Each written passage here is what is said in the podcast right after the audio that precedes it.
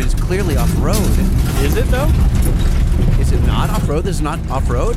Um, remember when I went to a faraway place? Yeah, this is audio. From And then what I couldn't happened? tell you? Yeah. Mm-hmm. Yeah, this is audio from what I was doing that I can't tell you about yet. That I just wanted to tease you. Really? That's how we're gonna start the show. That's how we're gonna Yeah. start this show. So basically, that was me having fun, and I just I, I I can't tell you anything about it. I can't tell you where I was. I can't tell you what I was in. All I can tell you is it was awesome. What I can tell you though is our friends over at Nissan have a uh, redesigned 2020 Nissan Titan, and they're You our presenting can't sponsor. Go, what? You can't s- start the show Uh huh. playing some off-road sound effect Uh huh. that sounds like it could have been really fun Uh huh. in a vehicle. That By the way, I don't know what it I'm- is. I'm just uh huhing. I'm not telling. I'm not confirming or denying that it is what you say it is. How could that not be off-road? It was clearly there was rocks and stuff hitting the microphone. Are you sure? What do you mean? My sh- I well then tell me what? How? could- NissanUSA.com. Find out all about that uh, 2020 Titan. By the way, Yes? right now is a great deal to get a uh, 2019 Titan because with the 2020 on the way, we they're gonna were have to clear out some discussing that on space. the last episode Yeah. that with the announcement of the uh, you know all the enhancements on the Yeah. 2020 you, uh, What do you like better? if you were sitting on the nine-inch fence screen? are you saying the better Pro than 4X what? interior better than a 19. Which one do you like better? Uh, If you could get a smoking deal on a 19 or get exactly the truck that you wanted on 20, which way would you go? well that's tough because I like the new You like front the end. 19 because you just No, but I drove like it. the 2020. I Yeah. kind of like the facelift. Oh, that's a tough one because if I can save some cashish, Yeah. I And was by the way- really happy with the platinum. So I, I Either might one, do. five year, hundred thousand mile I warranty. might do the 19. All right. Would that upset Nissan that I'm saying the No, 19? no, I they'll- think I think I'm doing the 19 because I'm getting a great deal. I'm getting the five year, 100,000 Uh-huh. mile warranty. It's pretty dope. Mm, that's Ah, a tough one. I, I know. think I'm probably going to save the money. I'm going to get the 19. All right. I think Yeah. you'll. I think you'll be happy with the 19. But then am I going to get it home and like six weeks later? and the you'd be new- like, man, that I- nine-speed transmission and See, that's the that thing. ten I- horsepower. I'll be, and, I'll be stuck with a extra quote unquote torque. seven speed transmission. no, I mean, I, I the seven was buttery. So yeah, but you I- loved it. I did love it. I know. All right. You, Hmm. Yeah. get, you get the 19. I'll get the 20. yeah, And then I can be the no, guy. No, no, no, no, no. I could not live with that. Yeah. I could not live with that for one freaking second. All right, I'm driving straight over. I'm buying a deck system, and I'm sliding in the backside there. Oh, Eden, you're talking about me plugging our sponsors and sliding them right in there. Ooh, A little bit. sliding it in like you would a drawer in a deck system. That's exactly what I'm talking about. So, on this show, we have Josh Weiss, who is the engineering operations manager at the Eaton Proving Grounds. Now, Okay. I know virtually nothing about the Eaton Proving But that's Grounds. okay because how many times have I, ca- you know, how many times have I gone on a trip and told you, dude, I went to such and such a proving grounds and it was awesome. Yes. Well, this is a guy who runs the proving grounds for Eaton on the automotive side, so I think he can tell us a little bit about uh, what's on the backside of that fence. I, I was just doing a quick little dive into Yeah. what, you know, because I knew Eaton for superchargers and things like that. I, I did not know that they have hundreds and hundreds and hundreds of parts in different divisions. How about 100,000 employees? And it's, uh, by the way, it's a in uh, 2018 a 21.6 billion dollar company With a B. with a B. You got to be kidding me. And then we're talking to Steve Sasaki. By the who way, my is- salary is a rounding error on their spreadsheet. yeah, it is. I'll bet you there's more loose change between the cushions of the couches and their lobbies and their various Across the facilities. world? Yeah, across the world than you have in your bank account. Oh, I, I guarantee you that's 100% true right now. All right, so we're also checking in with Steve Sasaki. Now, Steve Sasaki is the founder and uh, he created Power Tank, which you're a big fan of. I like it because it's a great story about a dude who's created a really amazing company and he started in his garage. yeah, no, this is a, a perfect entrepreneurial story. You know that we love entrepreneurs on this show, but also a product that's lasted the last couple of decades. And it's one of my favorite products. And uh, as it turns out, Steve and his son Tyler are actual listeners of the Truck Show podcast. Really? Yeah, so I've seen them and they're like, oh, dude, we love the show. I'm like, why don't you come on? So they must have not heard any of the times that we've pinned the suckage needle. Um, I- I think that they're well aware of that and they gave us a pass anyway because we make them laugh. All right, let's get into it. The Truck Show. We're gonna show you what we know. We're gonna answer what the truck. Cause truck rides with the truck show. We have the lifted, we have the lowered, and everything in between. We'll talk about trucks that run on diesel and the ones that run truck show. It's the Truck Show with your hosts, Lightning and I Holman. was free flowing a little bit I there. know, but why were you trying to? You're just destroying it. No, I was just Intro. I was- you know how your favorite band goes on stage, and then they sing some god awful acoustic version of your favorite song, And then you're singing louder than the guy doing the but acoustic. then you're all off, you know, off beat because there's some weird like like So person Eddie- that has an accordion Eddie or something. Vedder is singing "Daughter," and you're out there With he's an doing acoustic- accordion. Yeah, with an accordion, and you're out there. She gone, and he looks into the audience, and people are looking at you. like- That's you're, and that, you're guy. that guy. You're yeah. that guy. Yeah, I've- I've always been that He's guy. like, yeah, you, you should have stopped two beers ago, bro. Dude, uh, so you know that I'm a big fan of Real Big Fish, and back in the day they no, did- wait, you like Scott? Yeah, Tell me yeah, right, more. right. So uh, they did a uh, a DVD for those of you who don't know. It was this little disc that looked like a CD, but it played uh, played moving pictures on your television. And there is, uh, You know, I was hanging out with Dan, the drummer from. by uh, the way, have you been from over to Real his new Big Fish. brewery? You mean me last Saturday? At his- Oh, yes. well, and thanks for the invite. By Yeah. the way, Are, when are we going? Uh, you you tell. I don't need an excuse to drink a beer. All right. Well, I would gladly go hang out with Dan Reagan. By the right. way, I'm in this video, and you see the sea of kids that are like, you know, rocking out. This is in the late '90s, and there I am bopping along all by myself to Really? my own tune. Yeah. I've got that. I've got that DVD somewhere. I should do a screen capture and, and put it on at Truck Show Podcast. You're famous. You were in a real big fish video. I was. I was, and I'm also in the crowd at basketball. Uh, in we, my buddy Ryan and I went to go be extras in that movie Uh-huh. because Real Big Fish was the band in the movie, and they were playing, you know, at the Bob Hope Patriotic Ba- I Center. wonder how many of our listeners have seen Basketball. Basketball, by Matt and Trey, the South Park. South Park Yeah. guys. Anyway, so there's some fun uh, minutia from a previous life. Um, Yeah. a couple things I just wanted to throw out. Our emissions episode is doing really well. Uh, that was last week's episode with uh, Clint Cannon from ATS and Corey Willis from PPEI and uh, KJ Jones from Diesel Power And Peter Tridy. from SEMA. Yeah. Uh, and I wasn't sure. I thought maybe the uh, the material might end up being uh, With Dry? too dry or t- too too deep and everybody seems to really like it what they uh, i got a lot of 50-50 comments on were my rant about uh, black trucks and i had half the people were like dude that was the funniest thing ever and half the people were like why are you ranting and raving on my podcast so anyway i'm gonna rant and rave about those people because i, I thought it was fun Well, the, since that last show, the debate continues to rage on on the internet. Oh, You yeah, know, I- it's just uh, the guys who want to roll coal, and They just and wanna and, roll coal. and I am happy to announce that there are a lot of guys who get it. There are a I hope lot of so. guys who I said, hope you so." know what.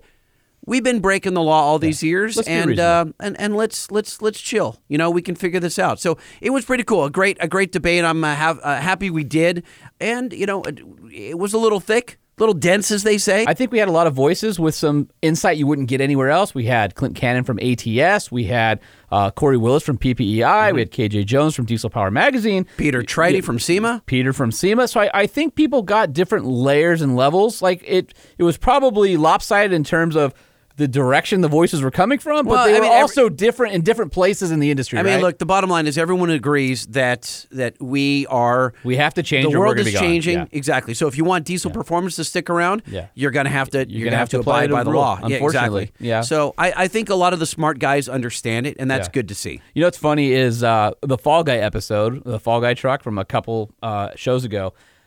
Online, people are savage. Because they thought it wasn't authentic, right? not So- not that it wasn't the real one. Part of it's my fault, right? So I posted a picture that I just got off of a screen grab from a YouTube video of the Fall Guy, just just for our post, just to show the Fall Guy truck. Well, it turns out that truck was a model that was built by a, a special effects department, according to somebody online. He oh, said- and they thought that it was that guy's truck. Right, that and they're the guy like, we "Oh, interviewed? the fenders don't match, and the and the brush guard's different, and the the reflectors are different." And then and then he basically Kevin said, "No, no, no, that is my truck jumping, but I actually think it's the model." But he's like, "Guys, it's the same truck. They only built one that was mid-engine number 1, number 2. The fenders are wrong because it's crashed and nosedived so many. You know how many sets of fenders have been on that thing? The grill guard's different because I did a reproduction version. They don't make that grill guard anymore. Like people were taking a photo from the show from 30 years ago and going, "Well, that's not the same truck." It's like, "Okay, Mr. Facebook detective, you know, Right. you got your detective shield on and you're going to go on Facebook and tell people people "That's love not- people are keyboard just- warriors. yeah, they just love like it to be so much. haters. Yeah. All right, I mean, I like to do it too, so. Do you really? No, not You're that anymore. guy. Th- when I was younger, it was all Do you know what I about- find? Yeah. Okay, here's what I find. Yeah. I want you to all take note of this. Uh, I'm- you I all, haven't- it's you and me in this room. Well, no, you guys all listening. There's people listening. So I thought this was just something where we got together once a week and talked about trucks. Well, wouldn't that be sad? wouldn't that be sad? I guarantee you there are podcasts out there that are exactly that. yeah, so sad. Okay, so here's the deal. Okay. You, everyone's on Facebook. Let's just assume that you guys are all on Facebook. Maybe we have one freak that's not on. He's on Twitter. That's okay. No, he's not on Twitter. He's on Instagram. A lot of people will quit Facebook because Yeah, it's too political, yeah. and they go on Instagram where it's just a bunch of pretty pictures. of whatever. trucks. Owned by the same people. Got it. Blah, blah, blah. Yeah, but it's different content. Ish. So, no, it is. It is different content. Instagram is you can if you just follow, you know, uh, Power Stroke, you know, man or whatever it is. You're, it's just At Power Stroke Man? I don't know. I just made it up. All right, come on, Whatever it all is. right, all right. My point is that when you see a guy hating and Yeah. a guy who's just hating, hating, hating, click on his profile, and I'm telling you that 99 times out of 100, his his page will be memes. It will be political. It will be, and you know what? You will not find because you would expect that, but Yeah. what you won't find, you won't find pictures of him, his children, his family. Right. You will not find anything personal.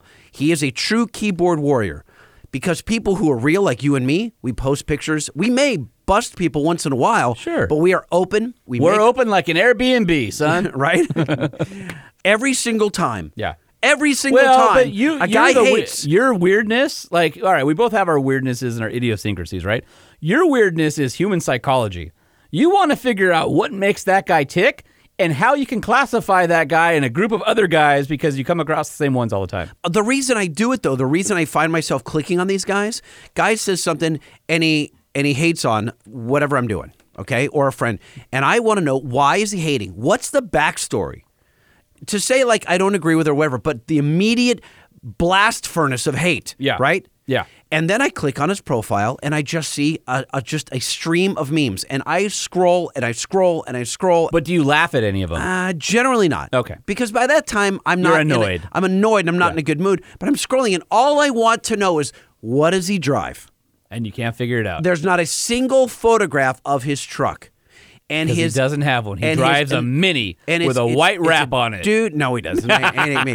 Dude, it's it's always he's got a he's got a curved bill hat. He he kind of looks like me with a goatee, You- and he's wait. middle aged white dude. That is you. I'm just telling and you. you have a goatee. But that's the only photo I have of any kind of identification. And his entire stream of hundreds and hundreds of posts, there's nothing I can't about believe himself. you spend that much time going through. All I somebody's want is I feed. want some ammo. Okay. To go back to him And and, then bust say, him. and I go back and go, hey, you're. I know clowning where us you for this." live.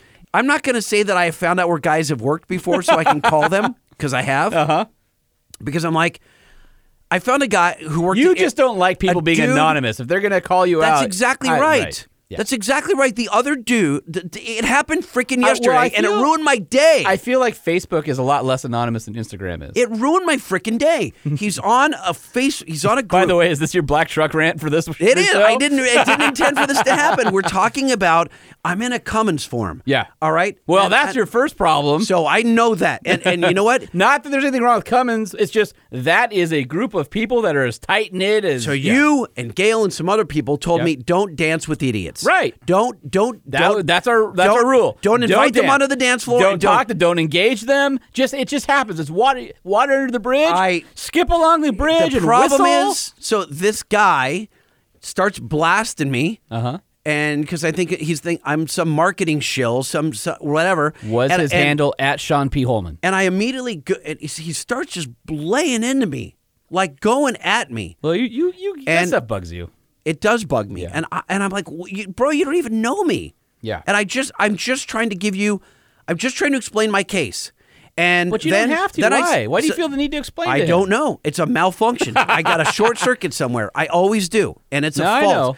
And and and so I then I think all right, I don't want to go back and forth in a public forum on Facebook. So then I message him. Yeah, that's where it gets ugly. So then he goes, "Oh, this is fully shady, bro. Fully shady, trying to get me out of the." He Yeah. goes, "If you got something to say, say it in front of everyone." Yeah. And I'm thinking. And I said, "C- "Can we just get on the phone? Can we? Can I? We, can we hash this Why? out? No, because now That- Oh, now I'm obsessed. I know, but no, but now So you, now I'm saying, Oh my now I'm like, gosh. I and I didn't want to give my number, but I almost did. I was Oh, like, dude, don't "Can ever we-" give your phone number. Oh. I didn't. I didn't. I know that. And so I Wow. say, I'm like, can we just? This is how And he goes, people- why can't we have a? Co-? He says, he's like, just tell me what you blah blah blah, what's on your mind. I go, Dude. I go, but I don't want to type this is how thousands of words. Yeah, th- but that's the thing. Whether you mouth thousands of words or type it, the the result is the same. no, I disagree. No, because I this is disagree. how you get dog poop on your doorstep. Nope. And people who are stalking your family Nope. and all that weird stuff. Do you, and I can can't do tell it. you right now that when I was at the radio station, Yep. and the ra- and the two guys in the morning show, um, well, there was there was three, and then one was let go. Yep. Famously in Los Angeles Yep. radio, it was two the two guys Yep. on the front door was Kevin and me, and there was a third guy, and he got let go. Yep. And and his name was Ralph, and a lot of controversy surrounding that. Like Yes, it, there was. It, it it it rippled through the industry Yes. and listeners were I've never felt in my life so much hate, so much venom. I and I mean real, like really. More than the diesel guys? Oh yeah, oh yeah, like real, like really passionately. No, I remember that. It was hateful. not good. Absolutely hateful. Not. I mean, it was literally cruel, on the news. That's how shocking it was. Absolutely. So there was a couple guys. Yeah. That would er, any time the radio station would tweet, Yep. would Instagram, would Facebook, They are the haters. they the would- hate brigade. Hate, hate, hate, hate, hate. Yep. And I finally got found one of this guy named Bob. And I Are and we I re- calling him I reached Bob or out- is his no, name Bob? His real name was Bob. Oh, interesting. Okay. And I reached out to Bob, and I said, "I need to tell you, I need to tell you what happened, because I need you to understand that your hate is misplaced." I can feel And that I right said- now you're still And I like, said, and- emotionally and, so he wrapped up back in and this. forth, blasting me, blasting me. I said, "Can we just talk on the phone for five minutes?" I said, and he's like, "I'm not talking on the phone. You're going to put me on the air. You're going to blast me on." I'm like, "I'm at home on my couch. I get the guy on the phone, and we talk for half an hour." And I Are you literally friends with him to this day? he, we are friends on Facebook, and he has come to events. He has literally, dude, he has come to events to hang out. He was so passionately hateful. We we have a listener on this show who is super critical of us, who always emails us, and I love him because he's it's not misplaced, he's not wrong. I disagree with him sometimes, but he has come to our events, nicest guy in person, and he even emailed us after our our um, 500 five star listener meetup. I was trying to remember what we called it, and he's like, I had no idea in per like until I saw you guys in person how hard it is to put the show on when you guys both have regular jobs. So sometimes I get it. Sometimes you just need to have the dialogue and, and you need to put the, the humanity behind the But person what- in the message. So this guy that's blasting me on Facebook, Yeah. where I'm trying to get a dialogue, I was all I wanted to express to him that if if he's a heating and air conditioning guy or he works on a, a car lot, if he Did you follow find his business and follow couldn't- him using Yelp Nah, reviews? dude, I tried, I couldn't. one star, one star, Although one I did, star. I did get his address, and I, and I- that that happened weird. I felt like like the way I did with Bob, I could explain my case. Now he's free after I But explain my here's case. here's the difference between you, the you explaining your case. What does that mean? That's like a courtroom, right? The difference is there is no jury to decide you're right or wrong. It's one dude who is going to be So super here's- hater. Nope. So here's what happens. Okay. You're wrong, and I'll tell you why. Okay. Because nine times out of 10, personally, I have felt that people who are very, very angry Just need a are, friend. are angry because they can't get their questions answered. And when, when their questions, and without, whatever the subject matter is, and when those questions don't get answered, it turns to frustration and then anger and then And anger keyboard warrior. and then a keyboard warrior. So what you do first is I get him on the phone and I let him vent. The first thing I just go, dude, tell me the beef. Where were you? Who hurt you? How did someone from my camp? Please tell No, me you don't start with who hurt No, you?" of course not. Of course not. But I say, hey, I'd like to hear your, your side of the conversation, and then I'll let him go ballistic and go, okay, I'm glad I understand But that. how does that solve the problem of a guy just hating on diesel and emissions and all that stuff? How are you He, going no, no, no, no. He wasn't hating on diesel and emissions. He was hating on something that I was doing or my company was doing. And I wanted to explain because what he was saying was Hmm. You thought misguided. he needed context. I thought he. I thought that giving him context D- Okay. and letting him understand after after 20 minutes that I am not a Did shill. it, did it work? he gave me his address and he said, "Buy a plane ticket and I'll meet you at my house." And then he'll punch you in the face maybe. or stab you. so maybe. Why don't you just send him a t shirt and make good? So a T-shirt, I think, would be an insult. I actually thought about sending him a gift card to XDP and saying, "I know you're not going to buy our stuff because you you don't you don't like me, you don't like us." This is an olive branch. You realize Go you just buy- told thousands and thousands of people how to get a free gift card out of you. By the No, way. no, no. I don't. I don't. I don't think our listeners are dickbags like this guy. I called Rich in my office. I go, "Here's what happened. Should I? Should I just send this this this hater like a, a gift card for a couple hundred bucks to say, listen, I know you hate us. I'm going to show you that we're the real deal because I want you to go buy someone else's product. Like I, I and I, I haven't done it yet because I thought I don't know. I still don't know if it's the right thing to do. Walk away. I know. Walk away. The right answer is walk away, but for Walk some away. reason I have a malfunction. I, I need this I guy know. to not hate. I know. You- Because if he knew you the need true everybody story- to love you. I don't want love. I don't know, man. I, I need closure. Oh my I need God. closure. Ca- all right. Can we postpone your closure and get to our first guest? I hope that Josh Weiss was not listening to this last segment here while I go sideways. well, we have to call him, so I, I Okay. think we're safe there. But uh, why don't li- listen? I, I feel your pain. I, I don't know if I should hug you or send you a gift card. I'm not sure yet. I'm going to feel it out. But let's give Josh a call because I think it's going to take your mind off things and we'll talk about some cool stuff. All right, dial.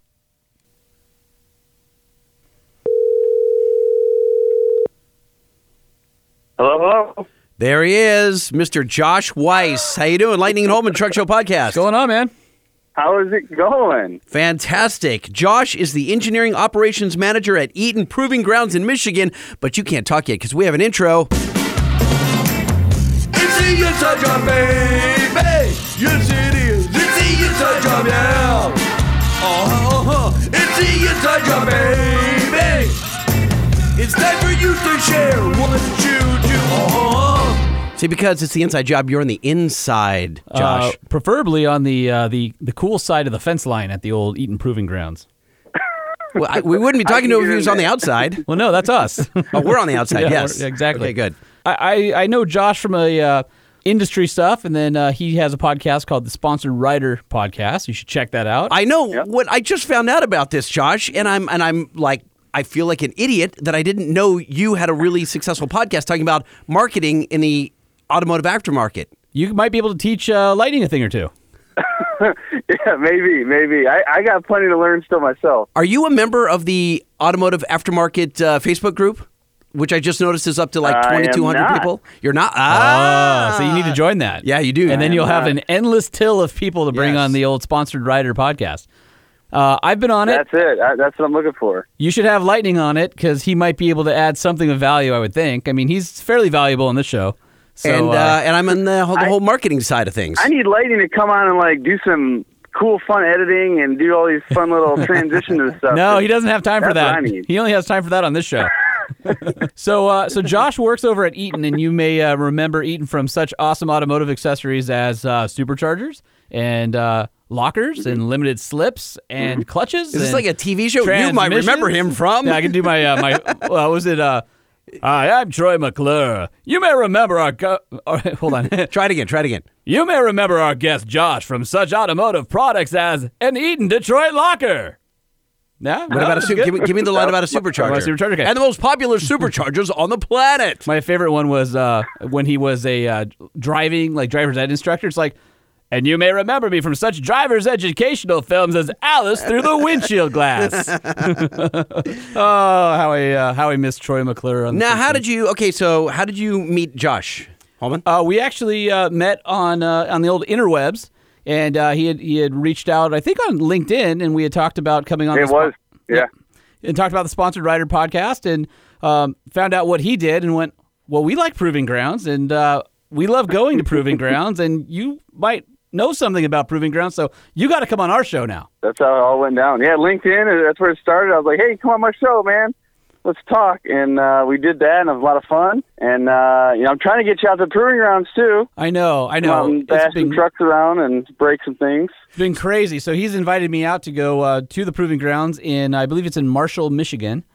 And uh, That's exactly right. Where is that in relation to Detroit? So everybody from Michigan, you got to hold your hand up, you know, with your thumb. Gotta do the mitt.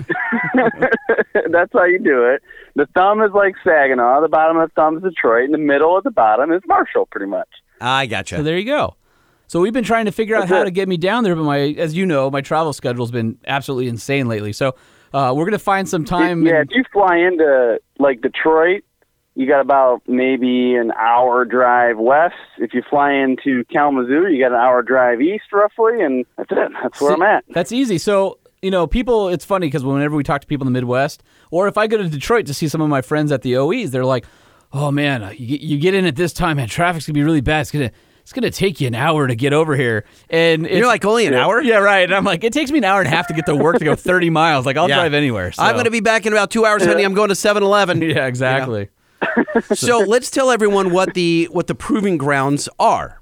And what what your responsibility over them is? The Proving Grounds is a it's a 636 acre facility in Marshall, Michigan. Beautiful historic Marshall, Michigan, um, and it houses a number of testing activities and development activities for you know things you already kind of mentioned, but tons of valve train stuff, engine brakes, valves, cylinder deactivation, hydraulic lash adjusters, and the superchargers, a whole host of superchargers, uh, truck transmission testing uh, for like Class A vehicles uh, electrification development, and then the diffs, all the differentials, the POSIs, Detroit lockers, the G80s, IntelliTrack, all these, everything that everybody thinks about for, for diffs, uh, we do all that testing there. Um, and my responsibility is uh, to oversee basically the campus, so the safety, the facility, um, all the different testing labs, uh, and then obviously the really cool big stuff like the track, uh, the on-road track, the off-road track. So I'm So that's guessing kind of my my uh, responsibility. I'm guessing Josh's mantra is not safety third. Probably no, not. not at all. not at all. yeah, there's especially if you end up coming there, you'll find out that we're we're pretty adamant about safety. Like we- we're, Closed-toed we're okay boots. slapping hands. Need some jeans. Need to Yeah. wear the orange vest. Got to have the uh, Yeah. the uh, glasses on. Got to probably have a hard hat when I'm walking through places. Yeah, we've got yeah we've got special places for all that stuff. It so. uh, can't be any worse though. When I went and saw our friend uh, Lieutenant Hux down at uh, Ki- uh, Kings Bay in Georgia to go on the submarine tour, and there was a uh, a submarine tender boat that we had to go on. Mm-hmm. Literally had to walk down the dock, put on a life preserver, jacket, all this stuff, just to go onto the boat. Right. Take it all off. walk when- around the boat. At, and when, then- at what point uh, did you get the anal probe when they were? yeah, looking it was for close. I'm like, ah, I gotta hold the line there. I, uh, you know, funny story about that. Uh, About about an anal probe. Well, you know, so because you never know where we're going to go on the truck show Yeah. Mm. podcast.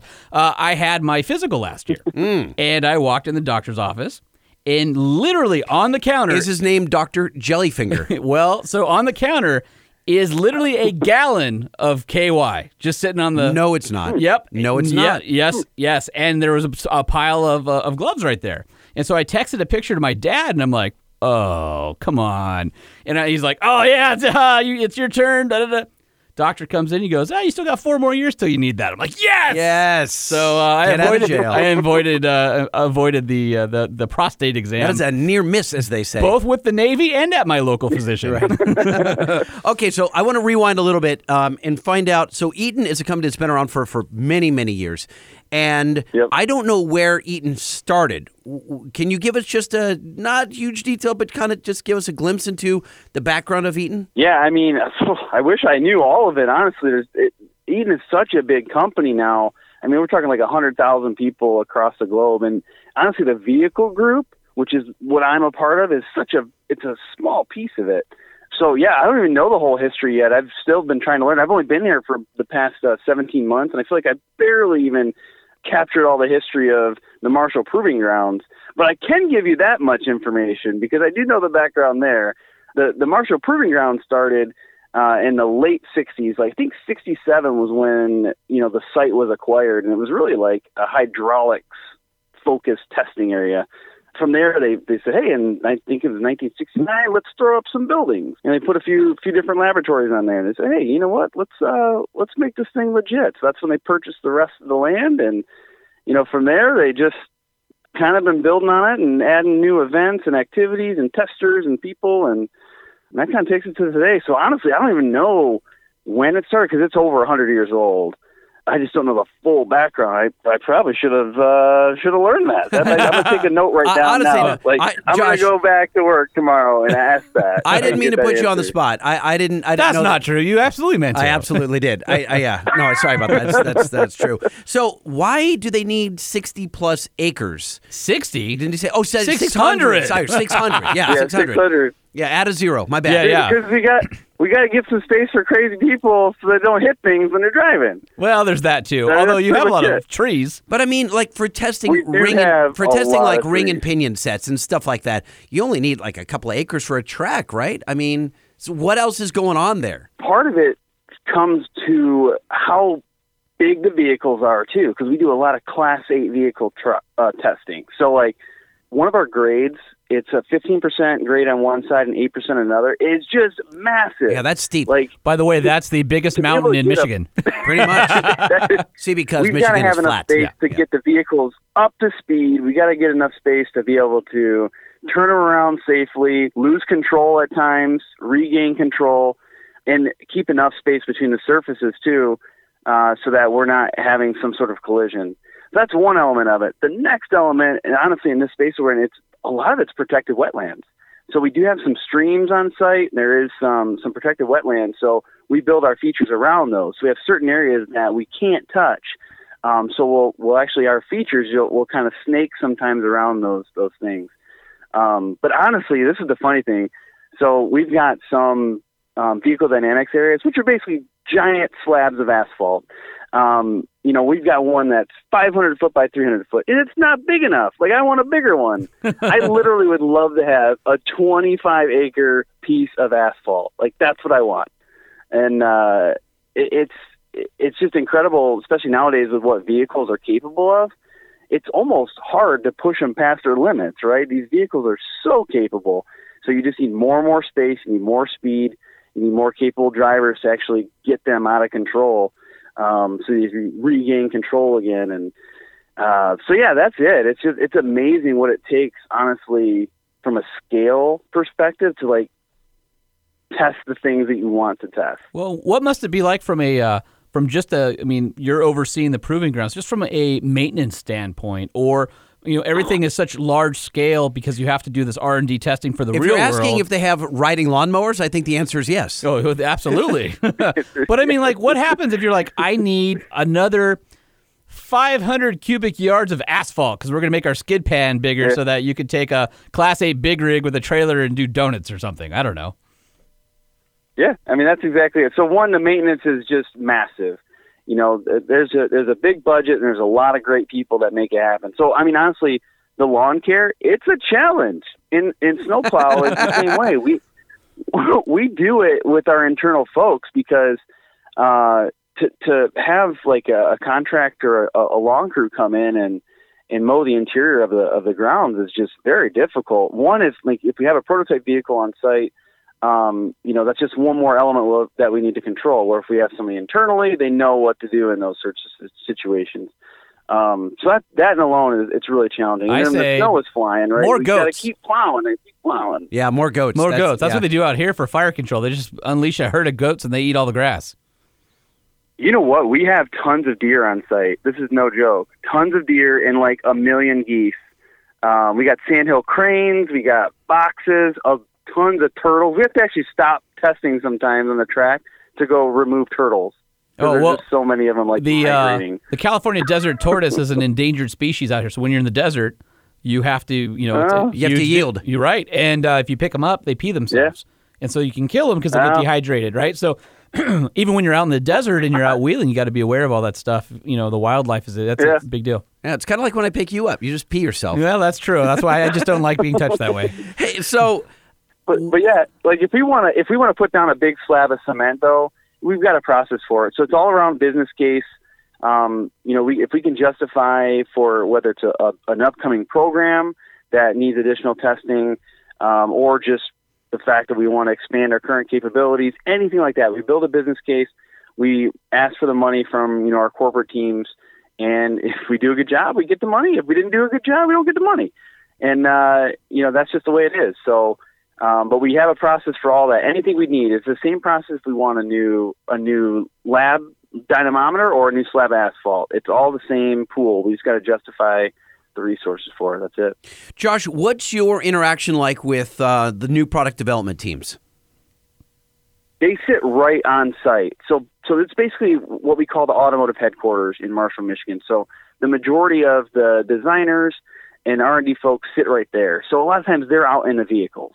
you know the engineers are out there with their they got we got all sorts of wires and instrumentation and crazy stuff that we plug into vehicles and you know they'll they'll either drive or they'll ride along and they're taking data constantly um, and they're taking that information and figuring out how do they make the product better um, so yeah it's pretty much all there if there's a warranty issue you know that team's going to find out about it and make tweaks um, you know they're going to tell us go break it sometimes right i want to know Mi- what it's going to do when it breaks Mission so we do accepted. that I would be That's all, it. I would Yeah, be we all can over break that. stuff. Holman is part of the uh, the international breakage team. Yeah, absolutely. We uh, f- usually find uh, when the uh, when the tier one suppliers R and D engineers haven't done a good job. Sometimes on Truck of the Year, we can find their weaknesses. But so speaking Oh, of yeah. speaking of Eaton, right? So tier one supplier, um, maybe rattle off a Yep. couple vehicles that are out now. We won't we won't press you for anything that's uh, embargoed or uh, out in the world.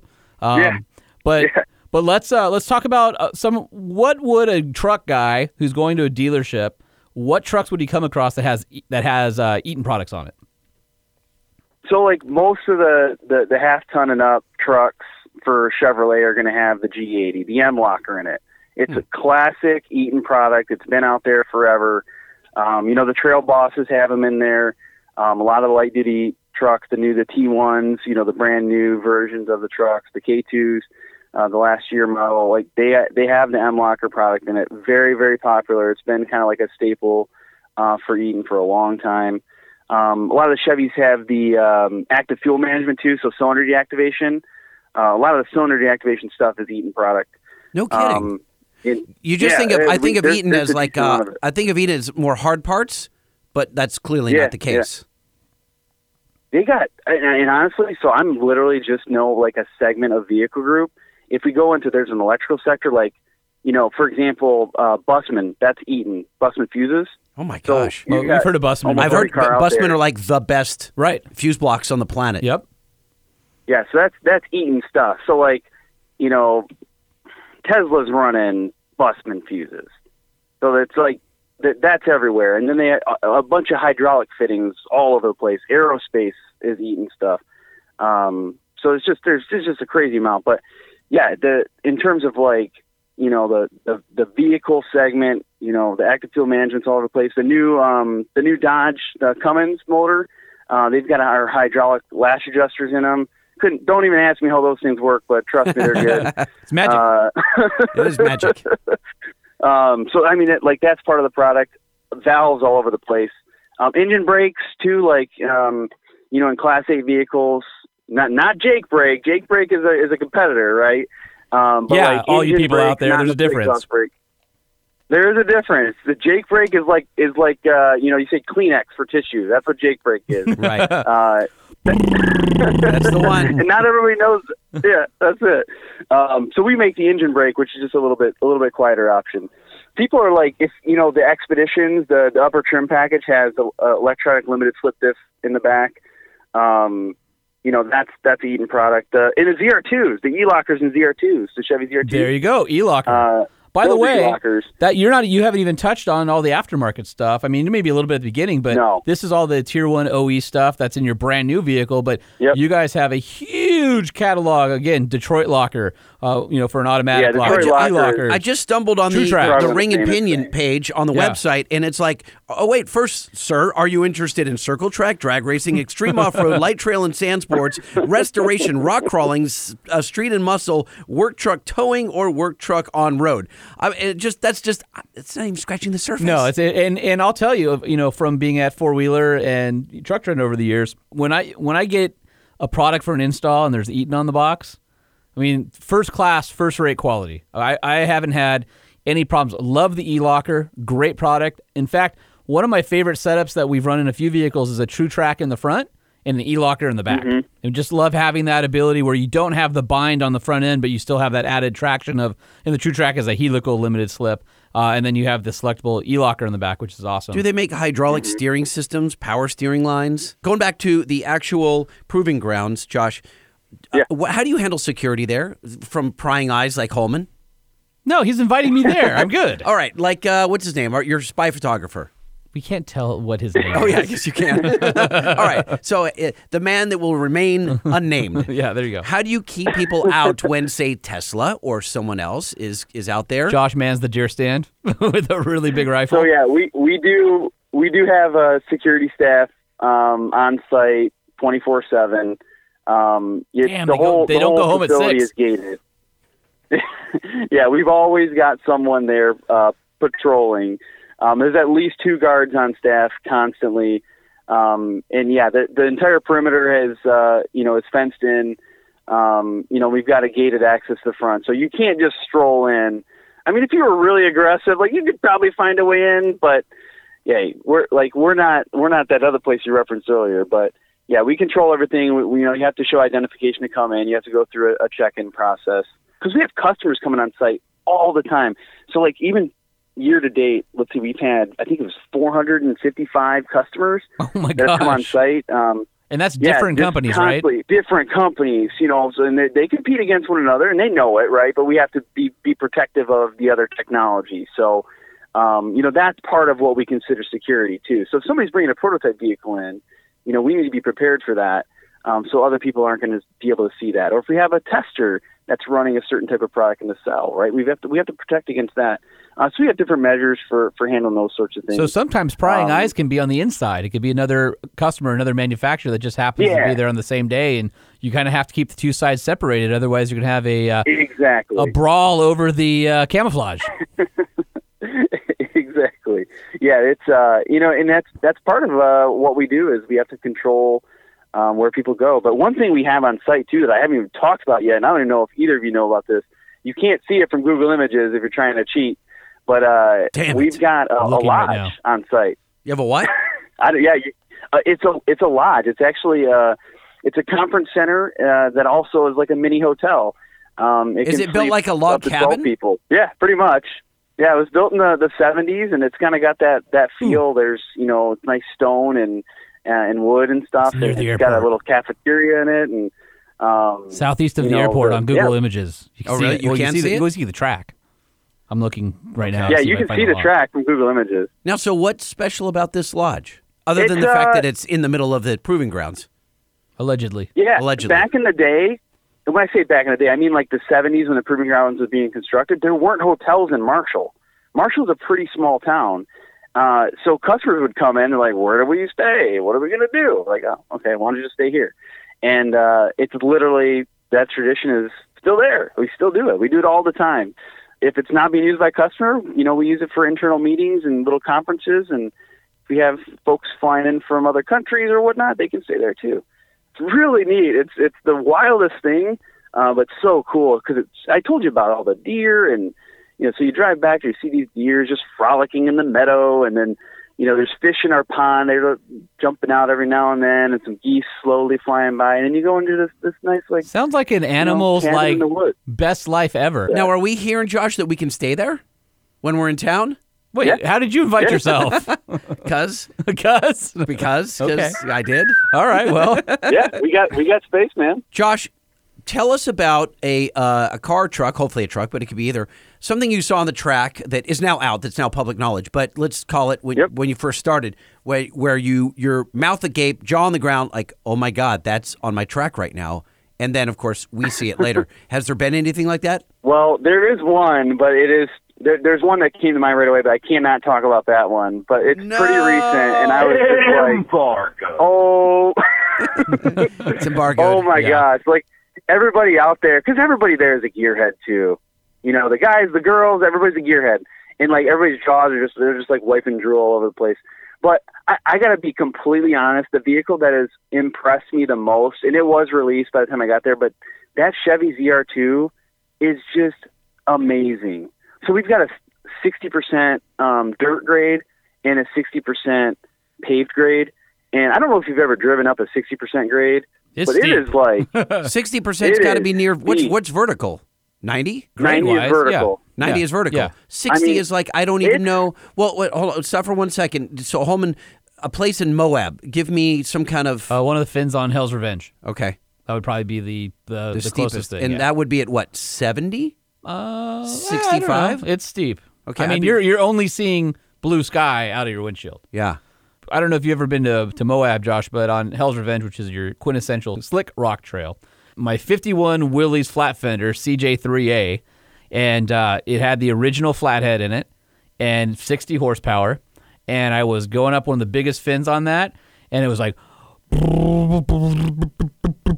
and I mean, it's like a couple hundred feet long. This is where you're hearing each cylinder. Yeah. Right. Burr, burr, burr, burr, burr, burr. It's like a roller coaster, right? Now you were not alone, were you? No, I had uh, Shane from uh, Bilstein was uh, in with me, and uh, he and I crested the top and high fived because we thought for sure we're like, you know, if this thing goes backwards, this is a bad deal. So, uh, yeah, those aren't those big sixty percent grades. Not super, uh, not super good for uh, carburetors, by the No. way. and so you see this Yeah, uh, ZR2 killing it on the 60% grade. just to, to kind of add something to it, I can't actually drive up it. We only have certain people that are capable that that's qualified. We have a tiering system, so there's like four people that are actually, you know, qualified to drive the vehicles up up a grade like this.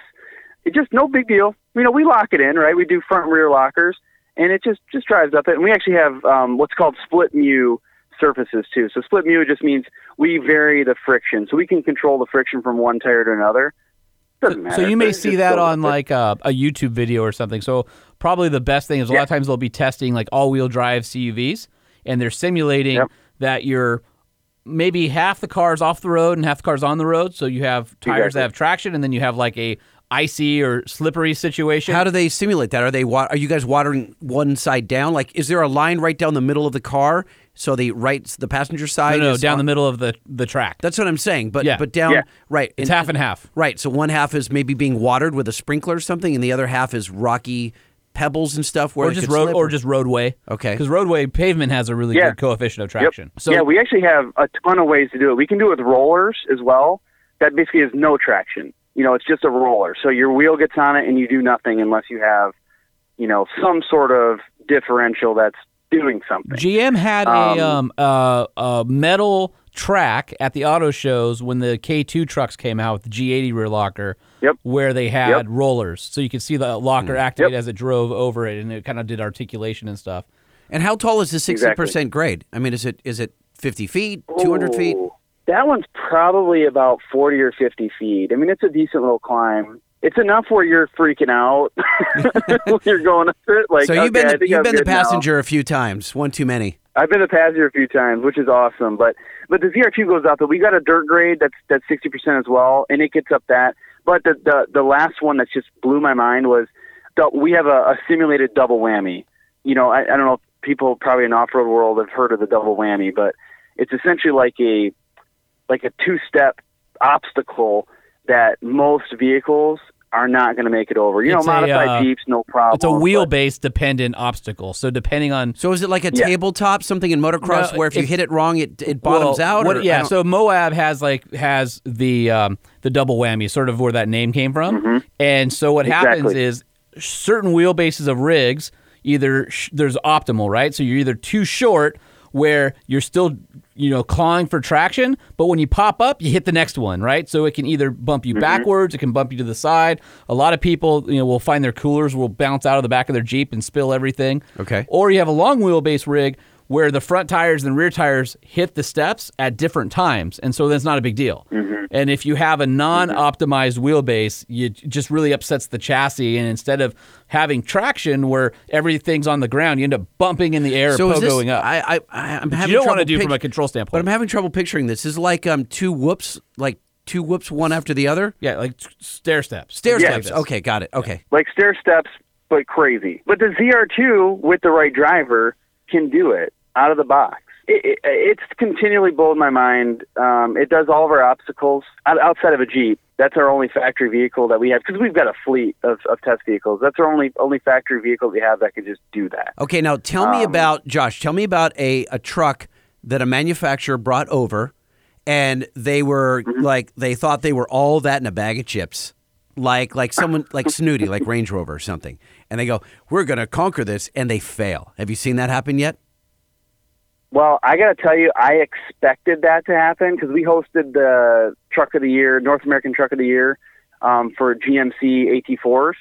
that release. Okay. um, and they were in the they were in the final the run- the running for. it. We hosted their last like event, And I was like, okay, great. You know, this they got a nice tailgate. They got a nice interior. You know, w- whatever. They're gonna get out here and they're gonna get just embarrassed. No, no, they did really good. Like I was totally expecting that.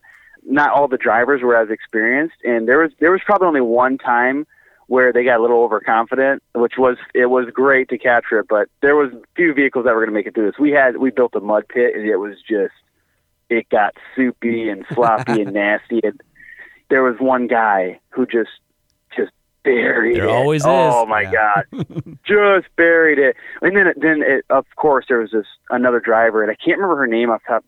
Sue, she knows how to drive. Older lady? Um, yeah, Sue Mead? she's been to Baja, she's been everywhere. Yes, yeah, Sue Mead. Mead.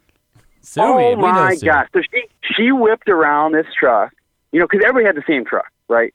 So one guy got buried, and you know we're getting the wrecker out. We're gonna start pulling. Of course, people were taking pictures. And either way, Sue comes around and just blasts right past them. Just- She's worldly. She's done, you know, uh, She- Rebel she's done Rally, everything. and she's done um, Gazelles, and she's bit, raced in Baja. And, Sounds and like we she's- need to interview her. She's legit. Yeah, Sue, Sue's a cool, you, cool yeah, lady. you need to interview her. She's actually a pilot Yeah. now too. She just got her pilot's license. I mean, it's Crazy. just like you know, Wow. yeah, she's had a, a very uh, Makes you feel worthless, very doesn't it? storied uh, career. you know, the funny thing I'll say, not me. I mean, I, I don't feel worthless. I, I do. you know. do you? Yeah, a little- I mean, a little bit. Uh, I I will say that in that type of terrain, you know, I don't get to to wheel in Michigan and stuff too much, and in that mud and roots and trees. Well, you- listen, and you don't think of Michigan as a place to go wheeling, do you? people in Michigan do. I'm not saying that people don't go Michigan. I'm just saying it's not a No, when you like there's a like, ton of good wheeling in You, open, Michigan. you don't open Yelp and go where to go wheeling, and it goes Michigan. You know, well, there's some off road parks and stuff like that that are pretty cool. I, I once sunk a uh, we have sand dunes. yeah We Silver have a Lake. sil- we have Silver Lake sand dunes in Michigan. What? Yeah. Nobody knows that. I know that. how big is it? Yeah, I Ah. can literally drive like two hours and hit Silver Lake sand dunes. Yeah, it's and Pismo then I like. can go another half hour and just hit trails. I then I can go to Drummond Island and just hit all like rock and water and rivers and and then you can ride snowmobile trails up in the upper peninsula. I think that's legal. Uber, Uh, the Ubers, What'd you call it? the Yeah, Upers, the there- Upers. oh, Oopers. Okay. Upers Oh, Upers. I'm sorry, Upers. with a Y. Upers. You're not in the know. See, Uh, I was Logan, you're not almost there. in the know. I'm from California. You're a freaking poser. yeah, I'm but a how much troll. time do I If spend in you're- freaking Michigan? a lot. Hey, I have. if A, you're south of the bridge though, like me, you're a troll. So if you're in the lower peninsula, you're called a troll. That's Oh, really? awesome. Or a flatlander. Yeah, There, you're Flatlander. I've called heard a that. Flatlander. Yeah. Yeah, yeah. yeah. hey, Josh, a silly question. Can they The be a- more silly? No, no, no. No, I got one. It's legit. All right. Can uh, the average Joe take a tour through the Eaton Proving Grounds? We do not offer any of that right now. So we, but we don't get me wrong, we get a lot of requests though. we do not offer that right now. Uh, we do have community events though, so there actually are opportunities where we let people come in from the general public. So we host something every year called uh, the Make a Wish Wish a Mile. It's actually a bicycle ride. Uh, they start up in northern Michigan. Uh, we basically trailer them up there, and then they ride 300 miles down, and they do their last lap on our oval That's and cool. we have 3,000 people from the public that come on site for that. So you you can see it that way. We also host the SAE Super Mileage, um, which is basically um, you know colleges will build these cars and that they're going to get. I mean, we're not. I'm not kidding you. I think Penn State got 3,200 miles to gallon uh, two years ago, and they'll they'll build these things and they'll drive them on a track, and we open that up to people. So there are ways you know the general public can come and um, see the proving grounds. But for the most part, we reserve it for um, you know our, our customers and anybody who might be coming on, and you know because we do we do actually rent the facility out for testing purposes too. So Gotcha. Well, Um, well, Josh, when you have another one of those, maybe it's a charity event or something, can you let us know so we can publicize it? yeah, certainly because we'll be doing them. Uh, it's basically in June of next year, June and July of next year is where we'll, we'll have the next two big events. Okay. So speaking of events, and not in terms of like events at the proving ground, but just individual events for testing vehicles and stuff. What are some of the things we've talked about? Dyno. We talked about the oval. Which, by the way, how, Oh, yeah. how big is the oval? It's uh, 1.6 miles on the internal diameter, and it's got it's actually pretty cool. It's got a, a couple of elevation changes, very slight, but enough where it's not just a, a flat oval. And we do have bank turns, and most of it is we do a lot of the class eight truck testing. So we're taking the dump trucks out there, we're taking the you know the line hauls, you know the 200 thousand pound rigs. And I just- would love to see a dump doing truck mileage hauling too. ass on an oval track. Oh, dude, it's awesome. Have you seen any wreck? Like, have you seen uh, something that huge topple over? We have not, at least not since I've been there. We we don't have many accidents, honestly. We'll have deer impacts um, because you know we, we do we do control the deer getting into the oval area for the most part, but they can sneak in every now and then, um, and we have had some deer impacts and then minor fender benders here and there when we're doing some you know some different exercises. But no, we've done a really good job of of not having that. If we do have evasive maneuver type activities, the vehicles are equipped with outriggers so that it's basically like big old um, angled pieces of metal with wheels on them. So if you tip over, it actually stops it. Yeah, from- giant training wheels. Yeah, pretty much. Yeah. giant training wheels is the a much more succinct way of saying it. So, so let's go back really quick. What are some of the things that you guys do there that we haven't touched upon? there's a, a variety of grades. A lot of our stuff, especially from the transmission level, is going to rely on different grading. So we have as small as a 3% grade uh, up to the 60% grades. And we have all sorts of variations in there. Different surface uh, frictions, you know, different types of pavement, different types of dirts. We have all sorts of different grades all over the place. I mentioned the, the large in the, the large grade, which is the 8% on one side and the 15% on another. So that's really where we're going to drive up with a big truck. We're talking, you know, the, the 100,000, 200,000 pound vehicles.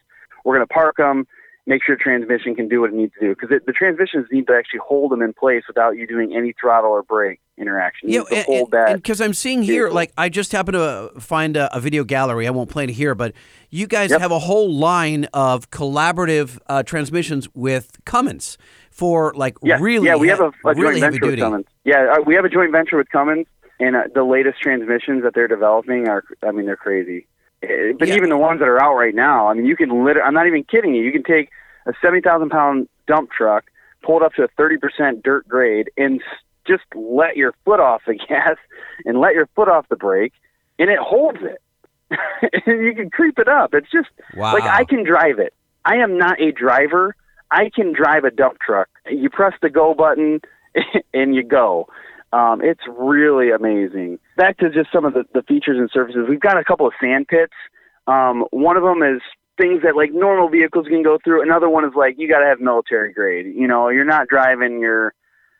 I- I mean, trail bosses are great. You know, F one fifties are great, but you're not driving them through this this pit you might be able to get a modified Jeep with air down tires halfway through, but for the most part, you got to be military grade to get through this. Well, why is it wh- Um, why so is we it gotta- so aggressive? I don't I don't get it, Josh. If you're talking For about military applications.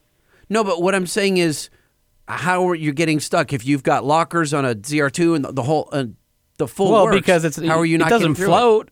You still have to have you But know it's sand. Oh, really? Well, oh, but dude, I'm I'm, ta- saying- I'm taking you out to the sand, and then I'm gonna get you to go drive it, and you're gonna get stuck, and then we'll do it. Well, I- we'll show, show you. I- clearly, I'm showing my uh, Sa- my my newbiness. Yeah, no, but sand sand is one of the most difficult things to drive in for a number of reasons. You have a deformable surface, which means that the coefficient of traction is going to change on you. Um, you have really high RPMs in order to keep the wheels and tires moving, so you have thermal management issues.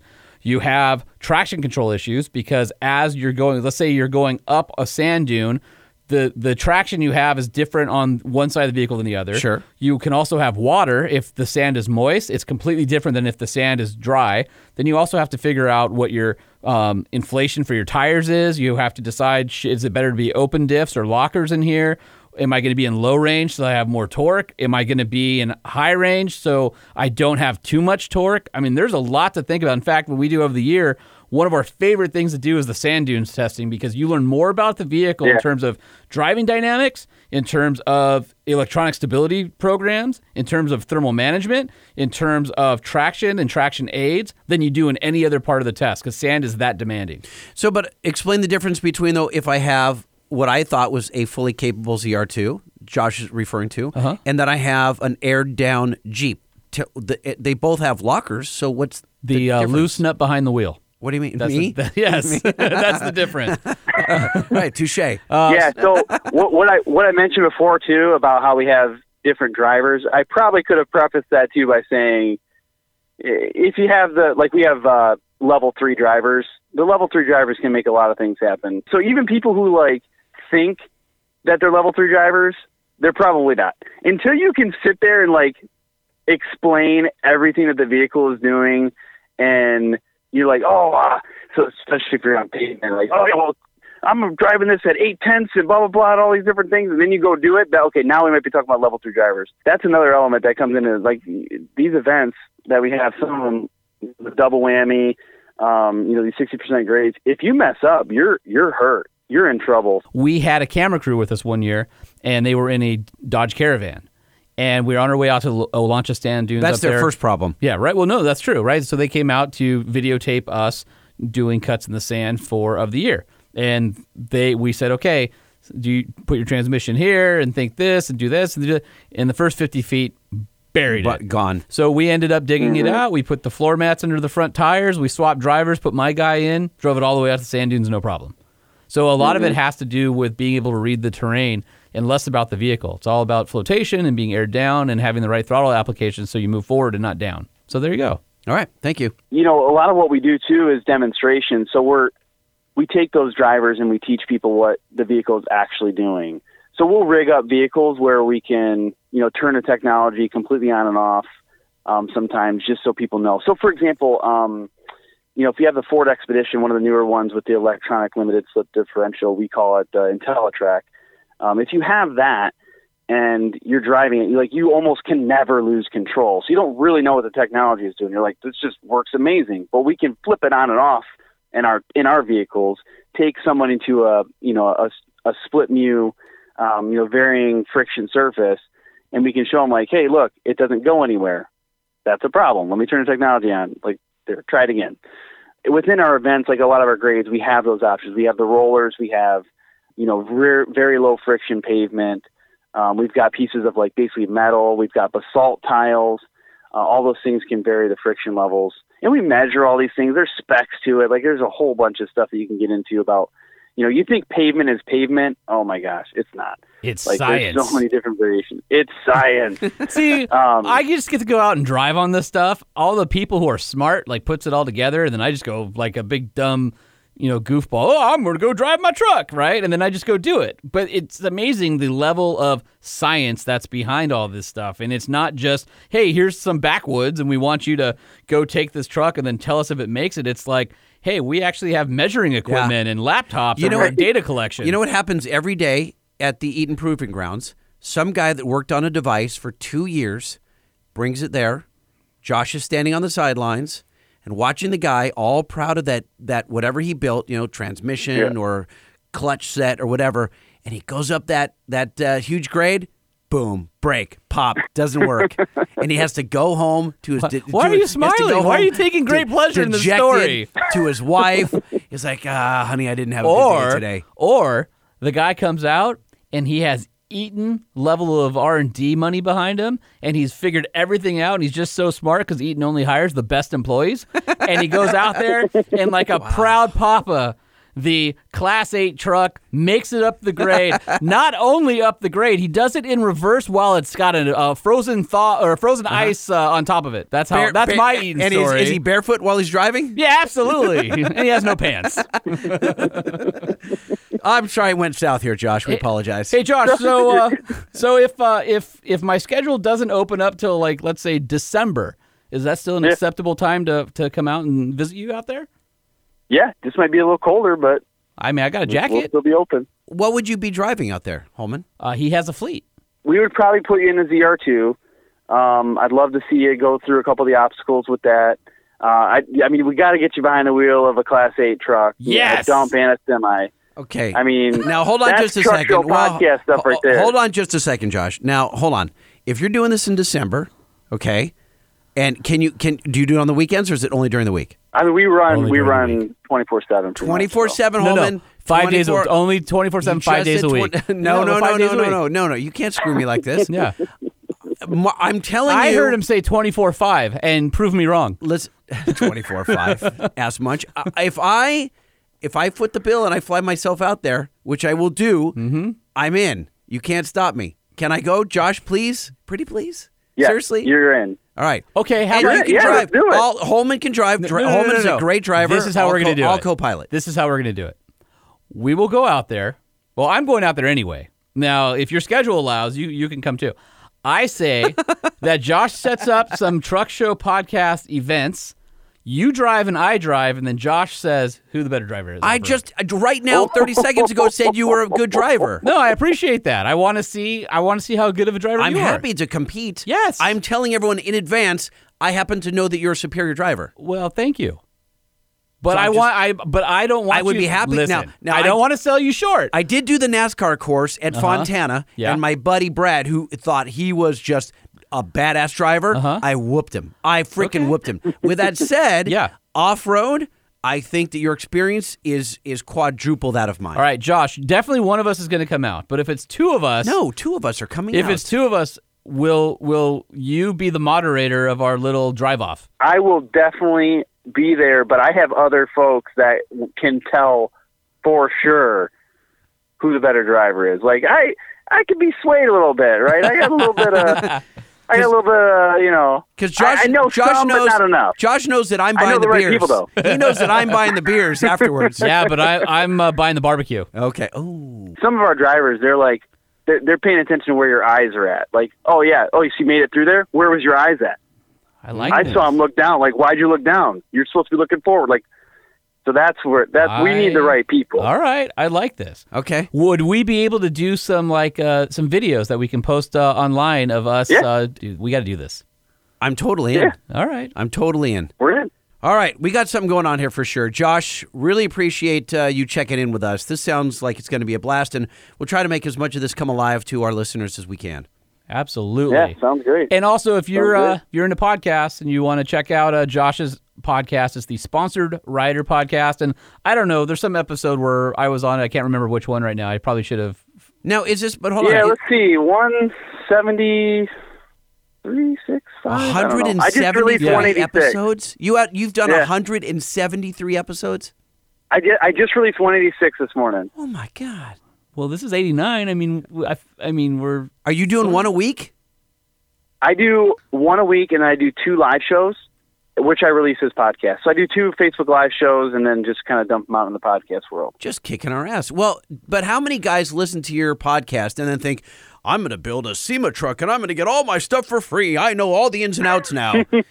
or do they well, call you for what advice? happens is those are the people that need to listen to the show. exactly.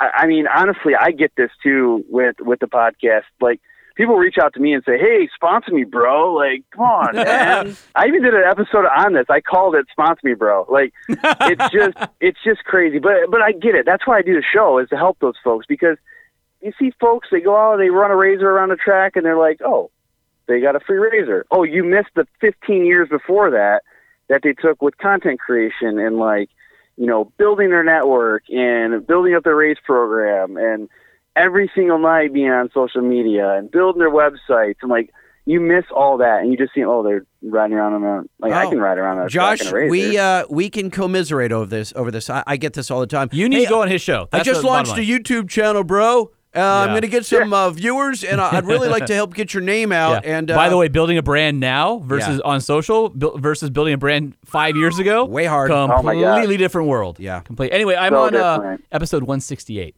168 is the 168. the Holman check-in, you know uh Blake Wilkie? of course. So Blake Wilkie, he's been on twice, but the first time he was on, like it it blew up my show in a good way. Like that guy brought some listeners to it, which is great. But um, Dude, he sells some mad shreddy merchandise. That guy Oh is. my and gosh. He, And he, he's fin- so he finally fun. he finally quit his. Shredtastic. He was just it's so funny. He's like the crazy surfer from San Diego. He's like he installs hair, you know, AC and air, you know, heating and air conditioning. But then has his whole other life. But he finally Yeah. made enough money on the you on YouTube and Instagram. Well, that's and, what happens you know, being when an you drive influencer. things illegally and Yeah, make a exactly. a Volkswagen. that's the vi- lesson Yeah, learned. yeah. a- a- Anyone who If doesn't you know Blake Drive Wilkie, your car through San Diego, Yeah. you will be famous. No, so what did you talk ab- about? So when you have someone like Blake Wilkie, no, no, no. Have On- them go listen. I don't want to sell his podcast okay, short. all right, good point. But and then you got to go on it. So uh, so Josh, I'm going to give Lightning your contact info, and I'll introduce you Yeah. guys via email, and that way you can get him on the show because he's got all Perfect. sorts years and years of experience in building SEMA things and and marketing and all that stuff, and you know his day job. So we'll uh, we'll get you guys. hooked Hey, up. you can be at SEMA? oh yeah. All week, Saturday to I'll be- Saturday. I will be at SEMA. I'll be with the Eaton crew. So I will not be there that long. I'm going to be there a couple days, but the Eden folks are going to be there pretty much the whole time. So yeah, definitely uh, we'll have to we'll have to connect there too. Well, so two things. Either A, stop by the Banks booth. Tw- Uh, I think we're in 21511 Central Hall next to H&R Springs. Um, Okay, in I will in definitely not remember McGoy's. I'll text it to you. Are you gonna Are you gonna tell them how to get to your house from the airport too, or Uh, what? nope, not at all. Not at all. All right, so uh, Josh. Well, Oh, I know Weiss that from- already. From, Josh Weiss from uh, Eaton. He's our uh, our man on the inside at the Eaton Proving Grounds, and uh, really appreciate you uh, coming out. And then, do you have a? If anybody wants to follow you or the podcast, do you guys have a uh, a handle for uh, Instagram? Sponsored Rider Club podcast. It's all one word. Um, there's not many other places that are called that, so type in sponsored rider, like you're gonna find it. I appreciate you having me on the show. It was a lot of fun. It's kind of weird now being on the other side, getting interviewed. Like, you know, And then also, if you want to find out about Eaton, I believe it's at Eaton Performance. That's E at A Eaton T O N. Performance. Fantastic. Right on, brother. Well, then uh, we'll we'll connect uh, and uh, we'll let's aim for December because I think the uh, Yeah. the second or third week in December my schedule finally uh, frees up and gets me through the, Okay. the SEMA schedule. So we'll we'll figure it out. Sounds good. All right, brother. Talk soon. Appreciate Thank it. you. Thanks, man. All right, take care. All right, bye. Bye. Holman, it's that time of the show when I ask that very important question. Do I want to dance? No, what's Oh. new in trucks? What's new in trucks? We need to know. Uh. What's new in trucks? We need to know. What's new in trucks? We need to know. Lifted, lowered, and everything in between. What's happening in the world of trucks? Oh my gosh. So Holman was bent over, his butt is in the air. I was trying to do uh, what, what your buddy that did the screams by holding his butt cheeks. Oh, did you hold him? Yeah. Oh, I didn't realize there Yeah. was that going on. I wasn't What was staring his on your name? backside. Mike Conder. Yeah, Mike Con. I was trying to do a Mike Conder. what episode did we talk about that? I don't know. I don't know. It's That's Mike pretty Connor, funny. a guy in, uh, in in grade school that used to. Uh, and I, at first, I didn't understand. I was like, "Why does the guy always grab his butt when he yells?" And then I realized that r- you know your arms, your, your Ah! You shoulders, get your shoulders air spread. volume. You get more Something air happens. volume in Yeah. there. Yeah. And so All right. Holman just tried that. I, I have I have a I have a bone. to did pick. you feel? Wait, did you feel like you got more Oh, volume? for sure, for sure. Right, more flow. Yeah, but I also felt I violated myself. So, hey, so do you ever feel like you do something, and then later on you're like, we did about ninety eight. We got ninety eight percent of the way there. Uh, quite often. Yes. yes. All right. So I was thinking the other day because you know how sometimes you're like laying in bed and you're trying to fall asleep and your mind won't stop, and I was thinking Like last night, that happened. what's new in trucks? We named it wrong. Why? We're one letter off. What's new in truck? No. What new in trucks? Nope. What's knee Nope. in trucks? Nope. What's news in trucks? Wouldn't that be way better if it was called What's News in Trucks? No. You don't like that? No, I like what's new in trucks. Truck Show Podcast at gmail.com? I, I wouldn't fight you for it. I mean, if sure. I- what do you think, guys? well, I mean, it was like midnight, and I'm like, What's News in Trucks? This, that seems so much smarter. we can. I can. So what we'll do is we'll go back to the jingle, and when it says what's new in trucks, We'll we'll, add just- an S. Yeah, we'll we'll just go. "Zzz, what's What's new? news? uh, well, I don't know if that's a good idea or We not. are Mm-hmm. I just, off our rocker on this show. Well, it's been a been a hell of a week. uh, hey, uh, the new 2020. Wait! what? Did you hear? No, that's I, I was gonna do that the third or second story or s- fourth or Okay. second or fourth. All right, go for it. Hey, did you hear? the uh, all new 2020 Ram 1500 Eco Diesel Uh, there were some rumblings of this. Yes. fuel economy numbers got published, and they are official. Can I guess? Ecodiesel. You said 2020 Ecodiesel, three liter. All right. Uh, highway. We're gonna say four by two or four by four? four by two. Yep. 29, 4 by 4 highway, 26. Hmm. And then I'm going to say city 24 and 22. Are you literally just making up numbers? Yeah. All right, three liter V6 Eco Diesel four by four. Yeah. 21 city, 29 highway. Look, come on now. Come on now. Three liter V6 Eco Oh. Hold on Diesel. a second. you said 24 city. I, but I got 29 highway. Yeah, but you got that on the uh, on the two wheel drive. I'm about to blow your mind. Oh, How about uh, three liter V6 Eco Diesel four by two, okay. 22 city, 32 highway. Whoa! What that means is the 2020 Ram 1500 EcoDiesel with the available 33 gallon fuel tank means the Ram's driving range is over a thousand miles.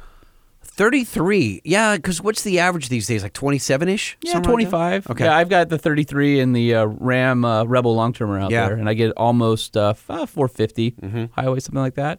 A thousand, dude, that's impressive. Yeah, that's crazy. that's a that's nice, Man, if you, uh, I wonder if Titan makes a tank for that thing yet, like a 50 gal. I don't know.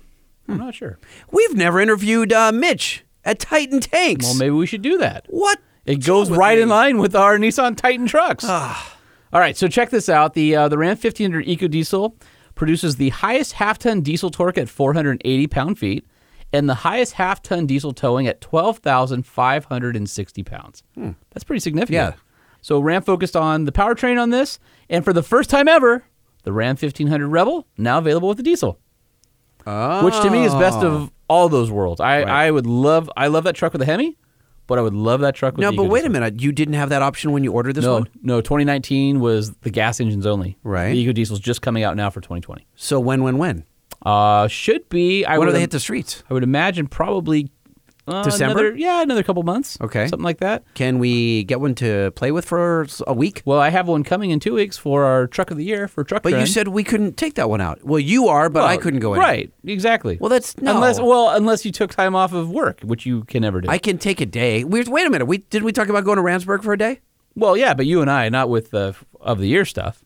How do we peel off and, and not do the of the year and you and I just go and take a day? I have my ways. Did you know that the 2020 Ram 1500 EcoDiesel pricing starts at 36,890?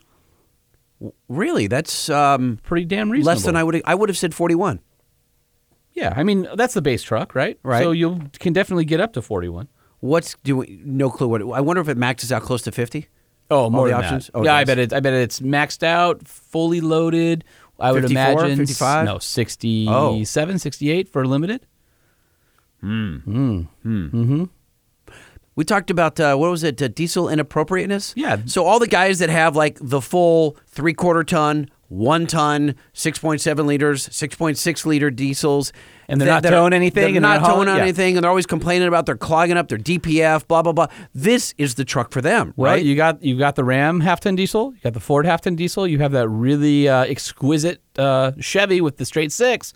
There's a lot of choices out there. If you're a diesel guy, you don't have to go three-quarter ton. You can have a hell of a nice half-ton truck. yeah, get some good mileage apparently. Speaking of diesel, how about that Bollinger B1 and 2 electric truck? Speaking of diesel, how did that I just, segue? From, I, well, okay. I just figured that would be a good segue. okay Because from you- diesel to electric. Because your electric has to come from somewhere. It's probably a diesel generator. Um, so anyway, they no, announced. it's from a solar wind farm. yeah, oh, yeah, sure it is. Not at night, it ain't.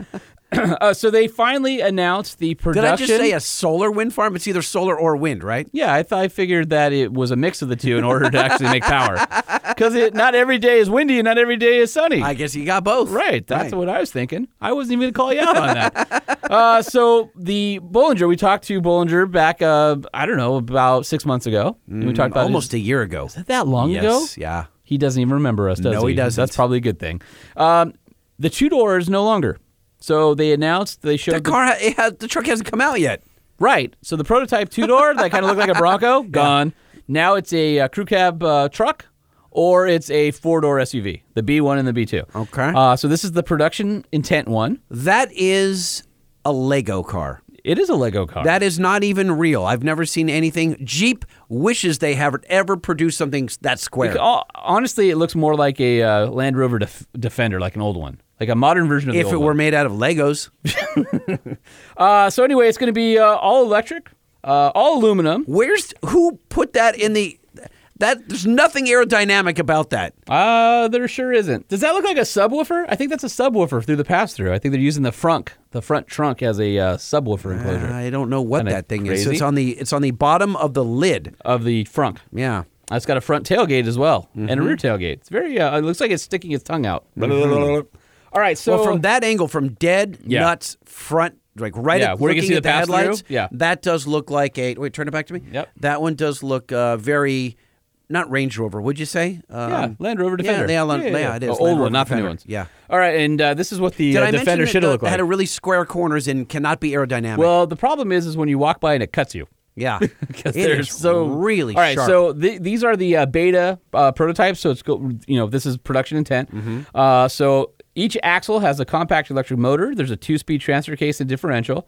Each electric motor produces over 300 horsepower, and the uh, diffs can be locked for maximum traction. So that's cool. The interior's a little bit more refined. Some cool gauges and stuff. Still very, very old school, very yeah. uh, sparse. utilitarian. Yes, Yes. Uh, but here's still the thing. and There's the uh, f- the pickup So that's a gladiator, but sort really of, s- but bigger, made out of and- Legos. Mm-hmm. yeah, wi- and the bed's not separate from the cab and all that. So here's what's interesting though: it only has a 120 kilowatt lithium-ion battery, and so the range is still around 200 miles, which for uh, off-road adventure trucks just doesn't seem like enough for me. Although what's interesting is obviously not with a load. 5,000 pounds of payload, which is pretty good, and 7,500 pounds of towing, which is actually quite good for a midsize truck. So if I'm pulling 7,500 pounds, 50 miles. I'm, go- yeah, I'm I have- going. I, mean, I have no idea. I don't want to get sued for libel, but I, it, you're not getting 200 miles. Um, so anyway, that's uh, that's the Bollinger. that's the new Bollinger. I mean, what are your Hmm. I thoughts? wonder if they would you, licensed the shape from Lego. would you get one? yes. would you? If you Well, had- no, I, I mean, hold on. It was brakes, brakes, Uh-huh. brakes. Yeah. Uh, Would I? Would I buy one? Yeah. No, but would I Wait. drive one if they gave one to me? Hell yeah. no, no, no, no. If and, and either of those are s- are stupid. How about if you had all the money in the world and you had the opportunity to buy one? That way, you take out them giving you one, and you take out you. Um, Nah. All right, back to uh, diesels. Speaking of diesel, did you hear? You went from a thousand mile range Uh-huh. on the new eco diesel to to to that thing 200 miles to, of to, range? Uh-huh. to the Lego mobile with a two hundred mile and On a, the Bollinger? two hundred mile range. Yeah. Right. yeah. how much electricity and generating power Uh-huh. was used to, to to to give me 200 mile range on that vehicle. I have no idea. I'm just saying. so- 120 kilowatts and, and hours. I'm just saying. I, I'm curious what the the equation there is. By the way, there's people listening to us right now. They're like, "You two are idiots. Here's how you do it." And then they're super smart, and they'll send us the an email that has all the specs, and then you and I still won't understand it because we're super simpletons. And break it down. Let's get. Hey, hey, if you know, you're on the show next. Truck Show next Podcast, episode. gmail.com. I just wanted to let you know that at the end of last month, Ram built the three millionth truck with a Cummins diesel. Three millionth. I saw that. It's pretty impressive. That's a lot of engines. Yeah. That is a lot of engines. So, uh, diesel number 3 million went under the hood of a 2019 Ram 3500 Longhorn Crew Cab Dually 4x4. Do we know who bought it and where it's going? Uh, I don't think anybody's bought it. They just built it. So Oh, I see. I don't know if they're doing anything Did special with they- it. it. It should have a plaque. Uh, it does on the engine. Oh snap! Three millionth engine. So right could there, you imagine if right you, above the giant. If you bought C. that truck and you're a tire kicker, or maybe you're on the fence about the truck and it goes to the dealer and you're like, ah, pop the hood open, and you're like, oh, angels and stuff singing. You're like, all right, I'll take it. Yeah, that's pretty cool. It says something right under. I can't read. It says three millionth engine, and is that as a serial number, a VIN? What is that right under the word millionth? Um, maybe the VIN. I'm not sure. Hard to say on our uh, low res printouts here. Printout, yes. Ah, Costco special printer. yeah, we need to get more ink for that thing. I, it went. You know how you get like purple and magentas as you're running out of color. Yep. We just need a big old tank of black. That's the only thing I'm good with uh, being black, black, black, black is uh, the the printouts that we have. Not certainly not uh, any trucks that have uh, all sorts of blacked out editions. Um, yeah. So anyway, that's uh, that's what's news in trucks. See- see- No, I don't. Come like on, it goes I don't right. like it. You guys like that? I don't like it. You don't like it? Mm, I like no. You know what I do like? What's that? Our next guest. Oh, you're talking about uh, Steve Sasaki. Yes, Mr. Steve Sasaki from Power Tank, a, uh, a friend of, uh, of mine and uh, somebody who makes a really badass product that I really enjoy. So I thought, hey, cool invention. When you told me that we're going to have him on, I Yep. thought, ah, I mean, I'm familiar with the product. I saw him at Off Road Yep. Expo the last couple of years, and I've seen him, you know, in magazine Out and ads, about, things like sure. that. yeah. And I know you're a big proponent, and I, and I'm excited about interviewing entrepreneurs. But he's got a, a great story that I'm particularly interested in. So if you wouldn't mind, let's uh, dial.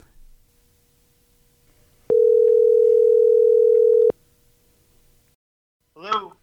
Is this Steve Sasaki, owner and president of Power Tank? Yes, hang on a second. Is this Mr. Sean? It is Sean and Jay, Lightning and Holman Truck Show Podcast. How you doing? What's going on, Steve? Doing well. How are you guys doing? We're, doing well. We are outstanding. We have a, uh, a, a intro for you, so hang on real quick. Welcome to the parts department. Screw, nut, filter, oil, grill, tools, wheels, Lights, ears, bells. And your wife warns you not to.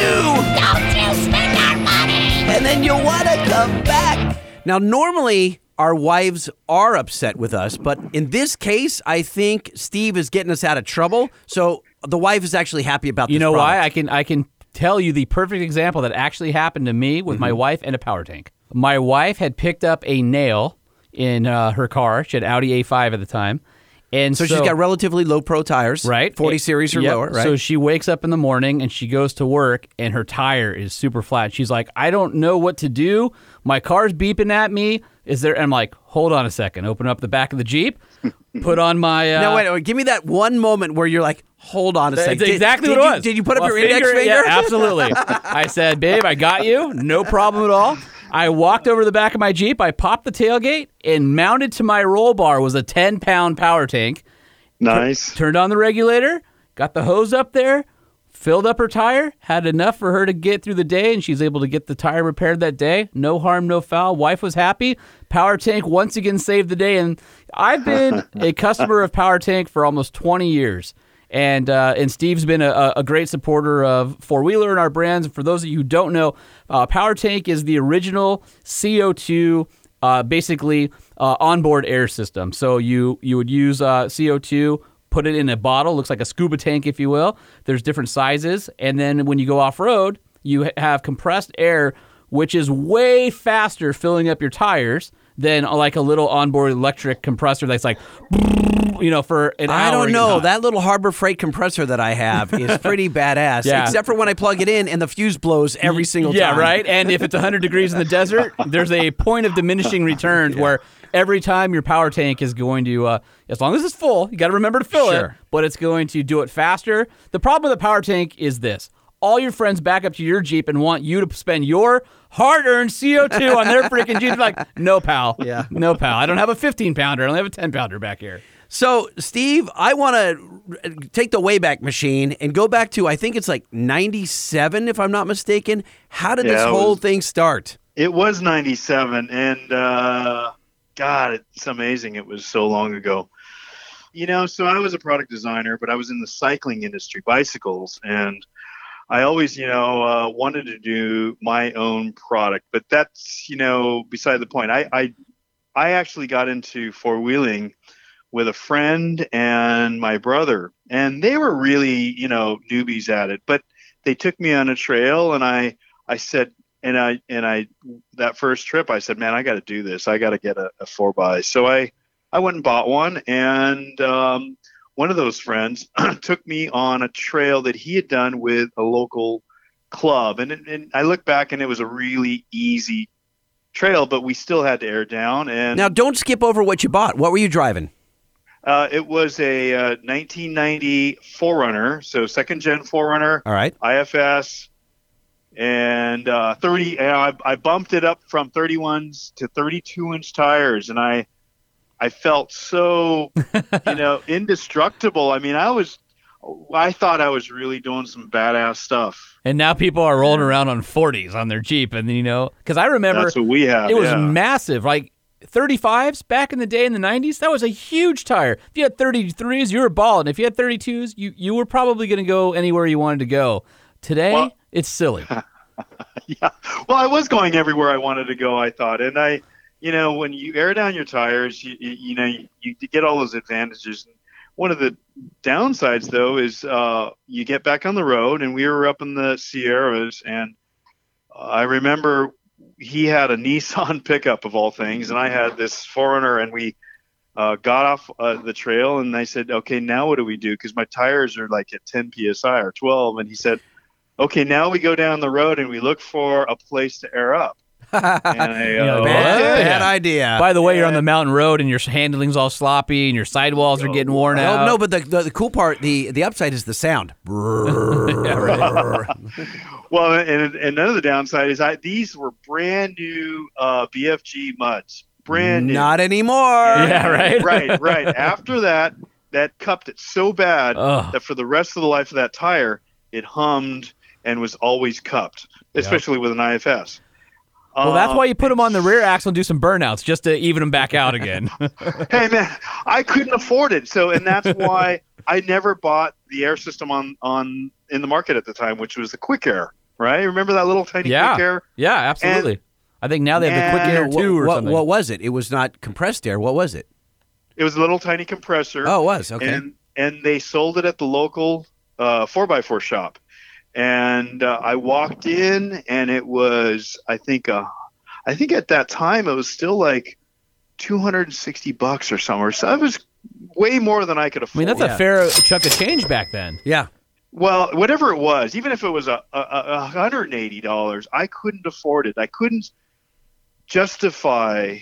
I mean, buying look, this you, little tiny, you're out tiny there. You're, you're, compressor. you're, he's a bicycle designer. He's Right. like scrapping for every penny. Well, and think about you know you know a 32 inch flotation tire compared to maybe a 29 or something that or 30 that would have come on that thing stock. That's a lot more air volume. And here you have this little aluminum underhood compressor with a, a piston that's probably about this big going you know Mm-hmm. Right. and it's just you, you again you get to a point where it's 12 13 minutes and you still have a rear axle to do. And so I I was I was just hunting. It was always in the back of my mind. What what do I do? And so my my brother was in refrigeration, or he still is, and he was using a CO2 bottle for everything. He would carry it around.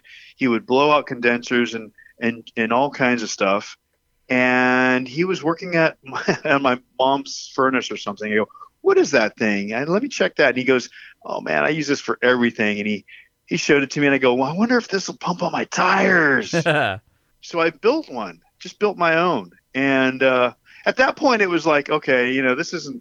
I had no clue this was going to be any product that was in my future. It was just, I was just solving a problem that I had, a huge problem I had. So um, I built one, and I, I had so much luck a- along the way. So one of the pieces of luck that I had was I, I had a great welding uh, gas supplier, and the guy on the counter was really helpful. And he said, hey he kept bringing all these regulators out from the back and he goes okay this one does- does this and this one does that and he gave me all these different s- examples and then i said okay that's what i need right there i chose one and i made one and it worked really well actually for the day it worked really well so i was using it for oh, no, about a year and i said god i wonder if i could sell these because everybody's got to have the same problem just decided hey i'll put an ad in four wheel and off road back then, you know, biggest magazine in the in the country.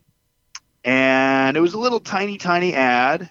It was probably And like I- a 16th in the back of the book, right? It was a sixteenth. So you cover it up with your cover it up you with know- your thumb. yeah, right. Yeah. And and but that was what I could afford and I and I and I said, okay, I'm going I'm going to invest ten grand in myself. If it doesn't happen within that time, hey, I'll you know, I that's something I can afford to pay myself back on. So that's what that's how it started. And How I st- fast did you actually- get um, any responses from the magazine? Was it pretty quick? It no. Uh, it, Because so, nobody probably understood it, right? They're like, it what was is this thing? funny. So how you know this is back in nine, in the '90s. So how you know no internet, uh, no cell phone, um, and I'm working a day job still. I'm still full time as a as a product designer.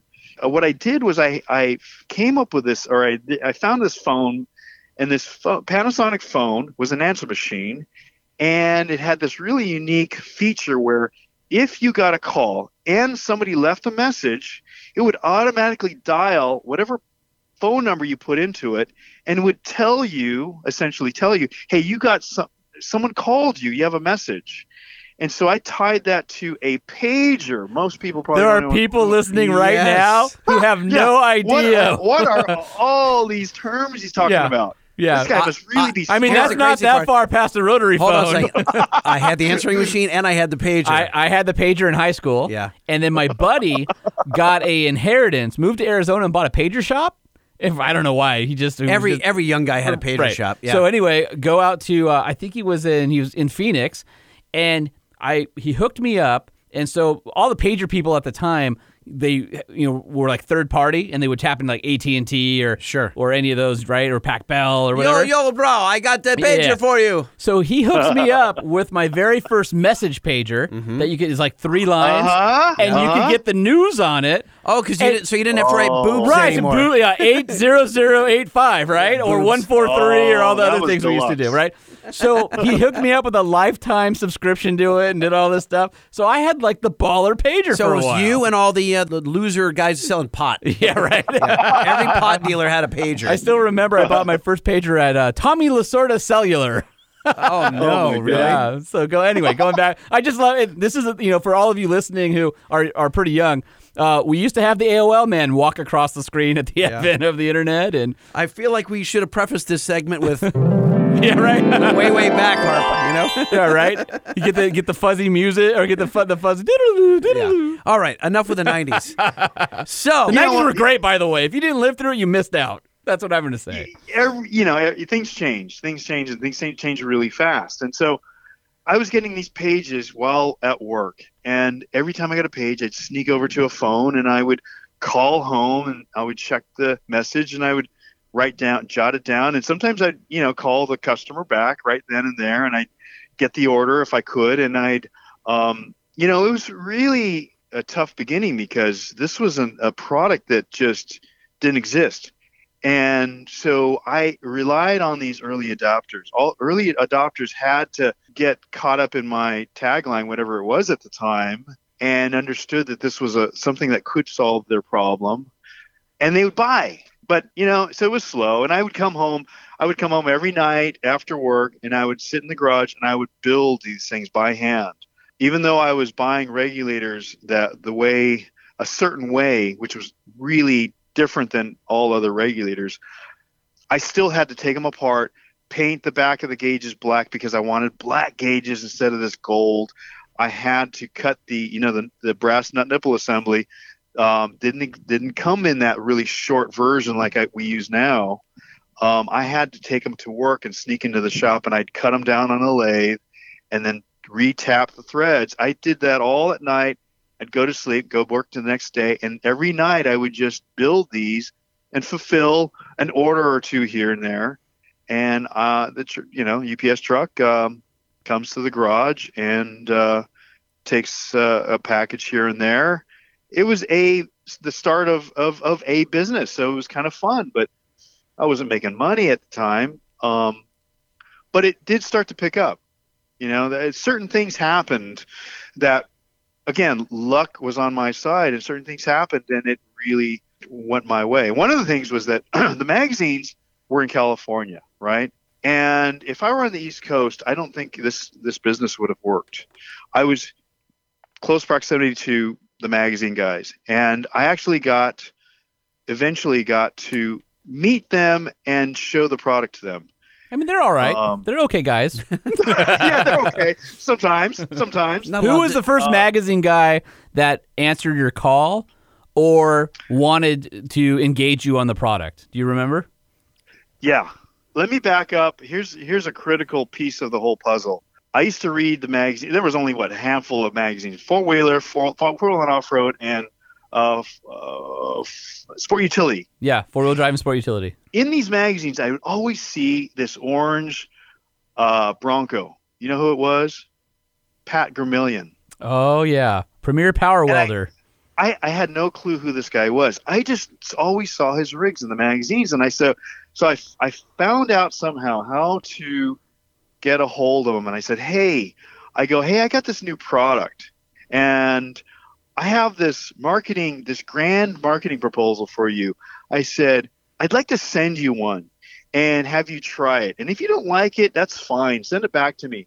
And I said, but if you do like it and you want to keep it all you have to do is put it on your rig. And if I ever see your rig in the magazine and I you, and the power tank's on there, Mm-hmm. I'll pay you. I can't remember a hundred bucks or two hundred bucks, something like that. That's uh, you a know? sweet deal. I'd take that deal. sure. Yeah, heck yeah. He's getting paid to take something for free. Yeah, absolutely. I'd be all Yeah. over that if somebody called me today. and it was funny that you know he and so i had no clue who he was and weeks went by and no phone call so i thought okay guy's blowing me off this guy's way too big for me anyway so i'll just you know forget about that and all of a sudden the phone rang and he said hey uh, i'm pat Gramillion. you sent me that that power tank and i go oh yeah what do you think of my marketing idea and he goes ah screw that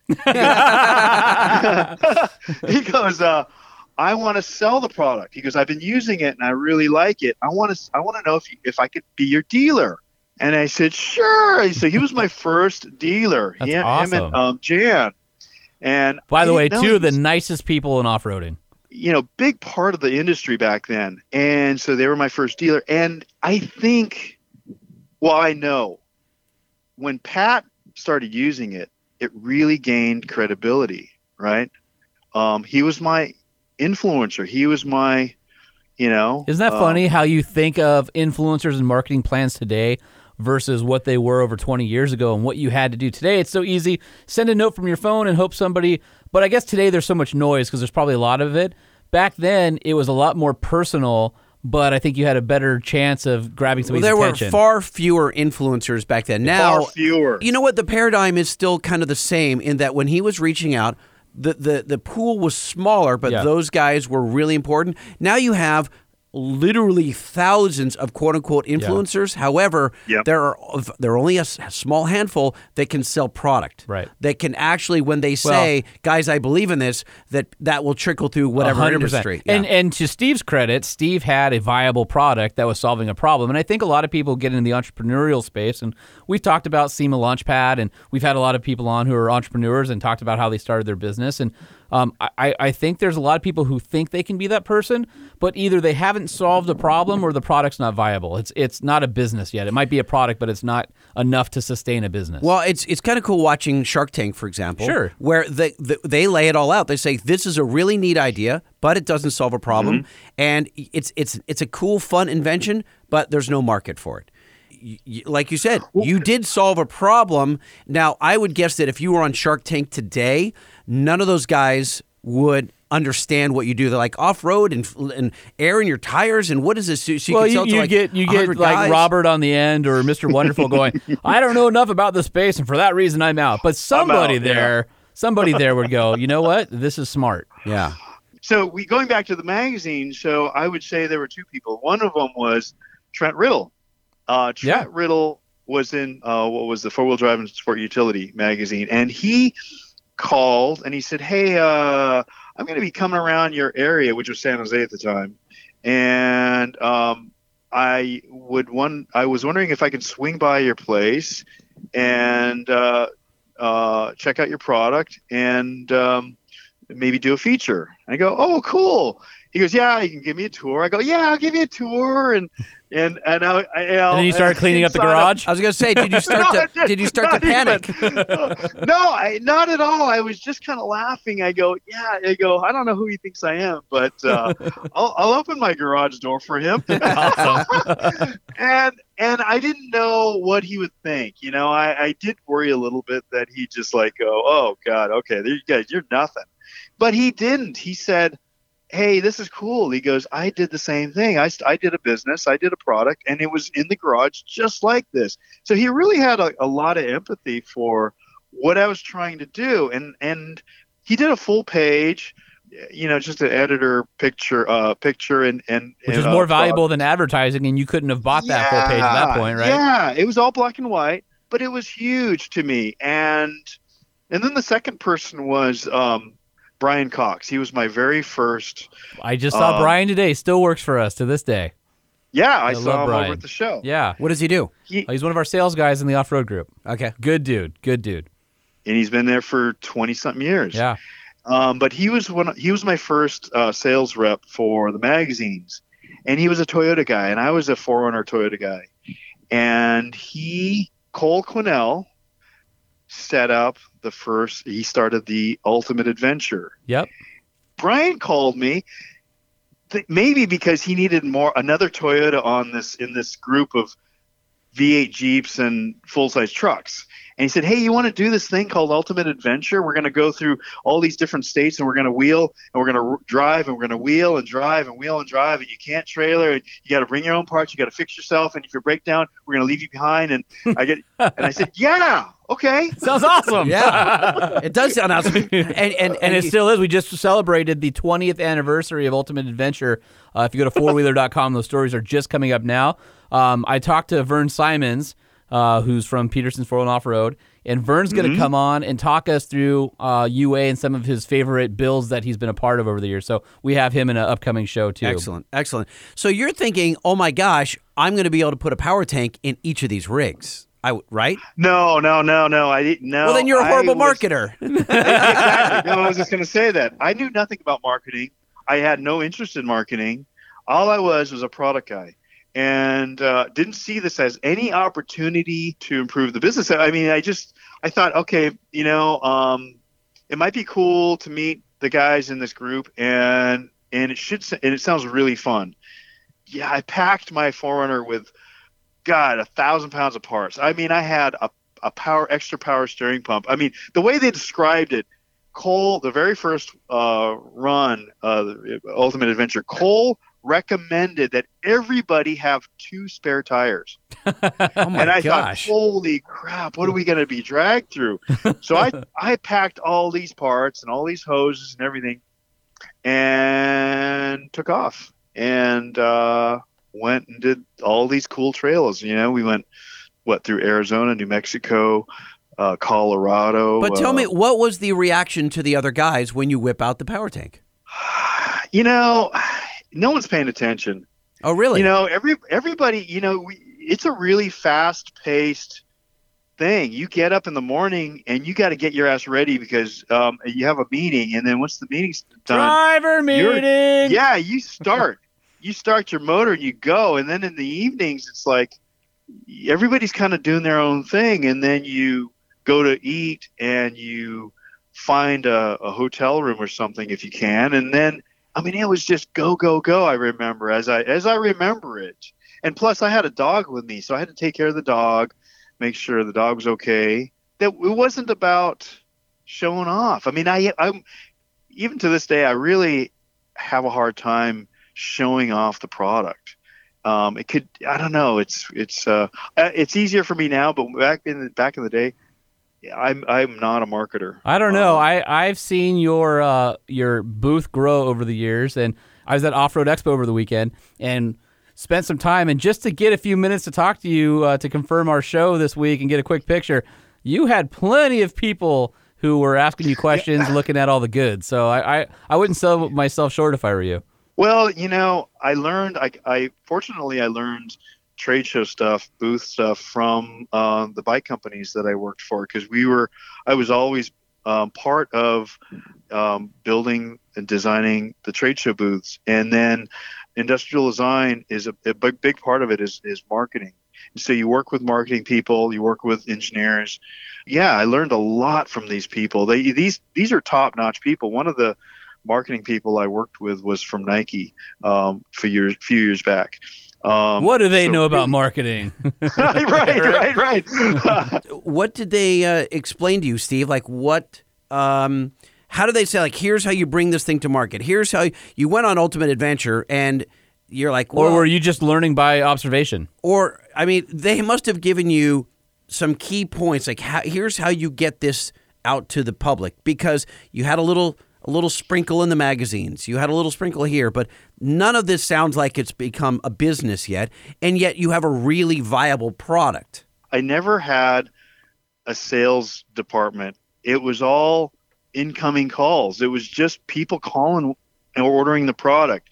I always told people, uh, you know, I need to find, I need to find a salesman. I need to hire a salesman, and we, we never really had a, a full blown, even you know, in the later years, we never really had a full blown sales department or an outside sales rep or anything like that. We dabbled with outside sales marketing companies, but they they they never really produced much. It was we we've been just lucky enough to survive on just people calling us. I mean, it's so it sounds so ridiculous, but even all all of our sponsored drivers, you know, we got like Shannon Campbell and Eric Miller, all the top Ultra Four guys, they called us and said, "Hey, we want want to know if you, you know, we can get your product and um, and use it in our and in let our them team mar- or let them bits." market it for you, right? Because they're already high visibility, and when you can get somebody like that that wants your product, then, I mean that's that's got to be the best situation, right?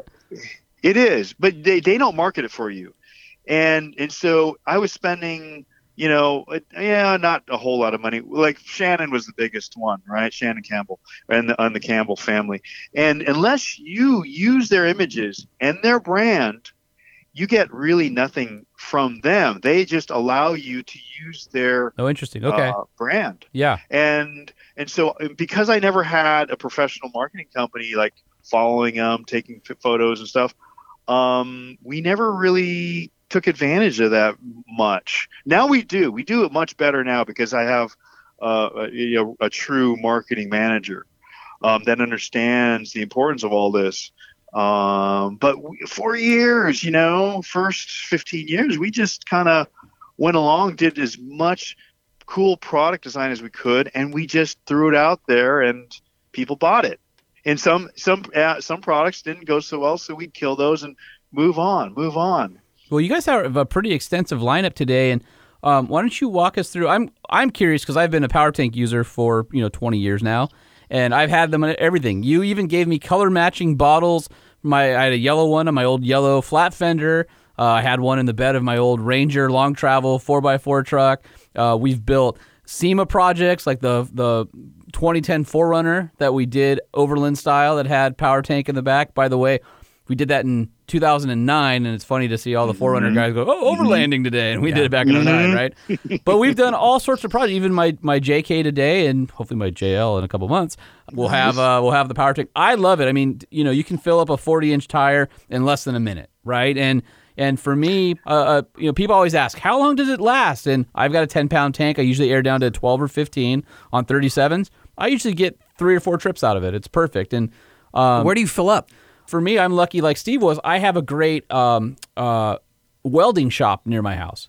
And so I just take the bottle in and they know me. And they're like, oh, time to fill it up. Got a new Yeah, trip coming there up. you go. So I've got a, I've got two bottles. I've got one in what Steve calls a speed bag. And I've got one hard mounted to the Jeep. And I just swap them out. And so when we do over the year next week or in two weeks, uh, we'll bring the power tank with us. So that way we can adjust any tire pressure on the, uh, on the trail Mm-hmm. or on the trailer. Or any of those things, and I've got the one hard mounted, and when one's empty, I just swap it out and then go get them filled. So, So it's not that bad. I, I, I want to know if, if I'm new to this and uh, what what do I buy? What do I start with? Right? And and tell me about s- the safety involved. I mean, is there any dangers? Could they explode? Or Yeah, so that's the neat thing about CO2. In fact, uh, the last show, um, my um, marketing guy said that he had a, he got a question from one of these guys, and we always get these guys at all the shows. They say, "Well, you should be using uh, nitrogen because you you know you're t- you're comparing." A vol- it, we tell we tell people you need three bottles of nitrogen to equal the usable energy of one bottle of CO2. That's one huge advantage. The other advantage is nitrogen is when you fill it, you're over 2,000 psi, which is you know, relative terms, it's a pretty decent amount of energy ready to go off at once. And uh, CO2 sits at about under a thousand. So despite the higher volume, you're at a, a much lower bottle pressure.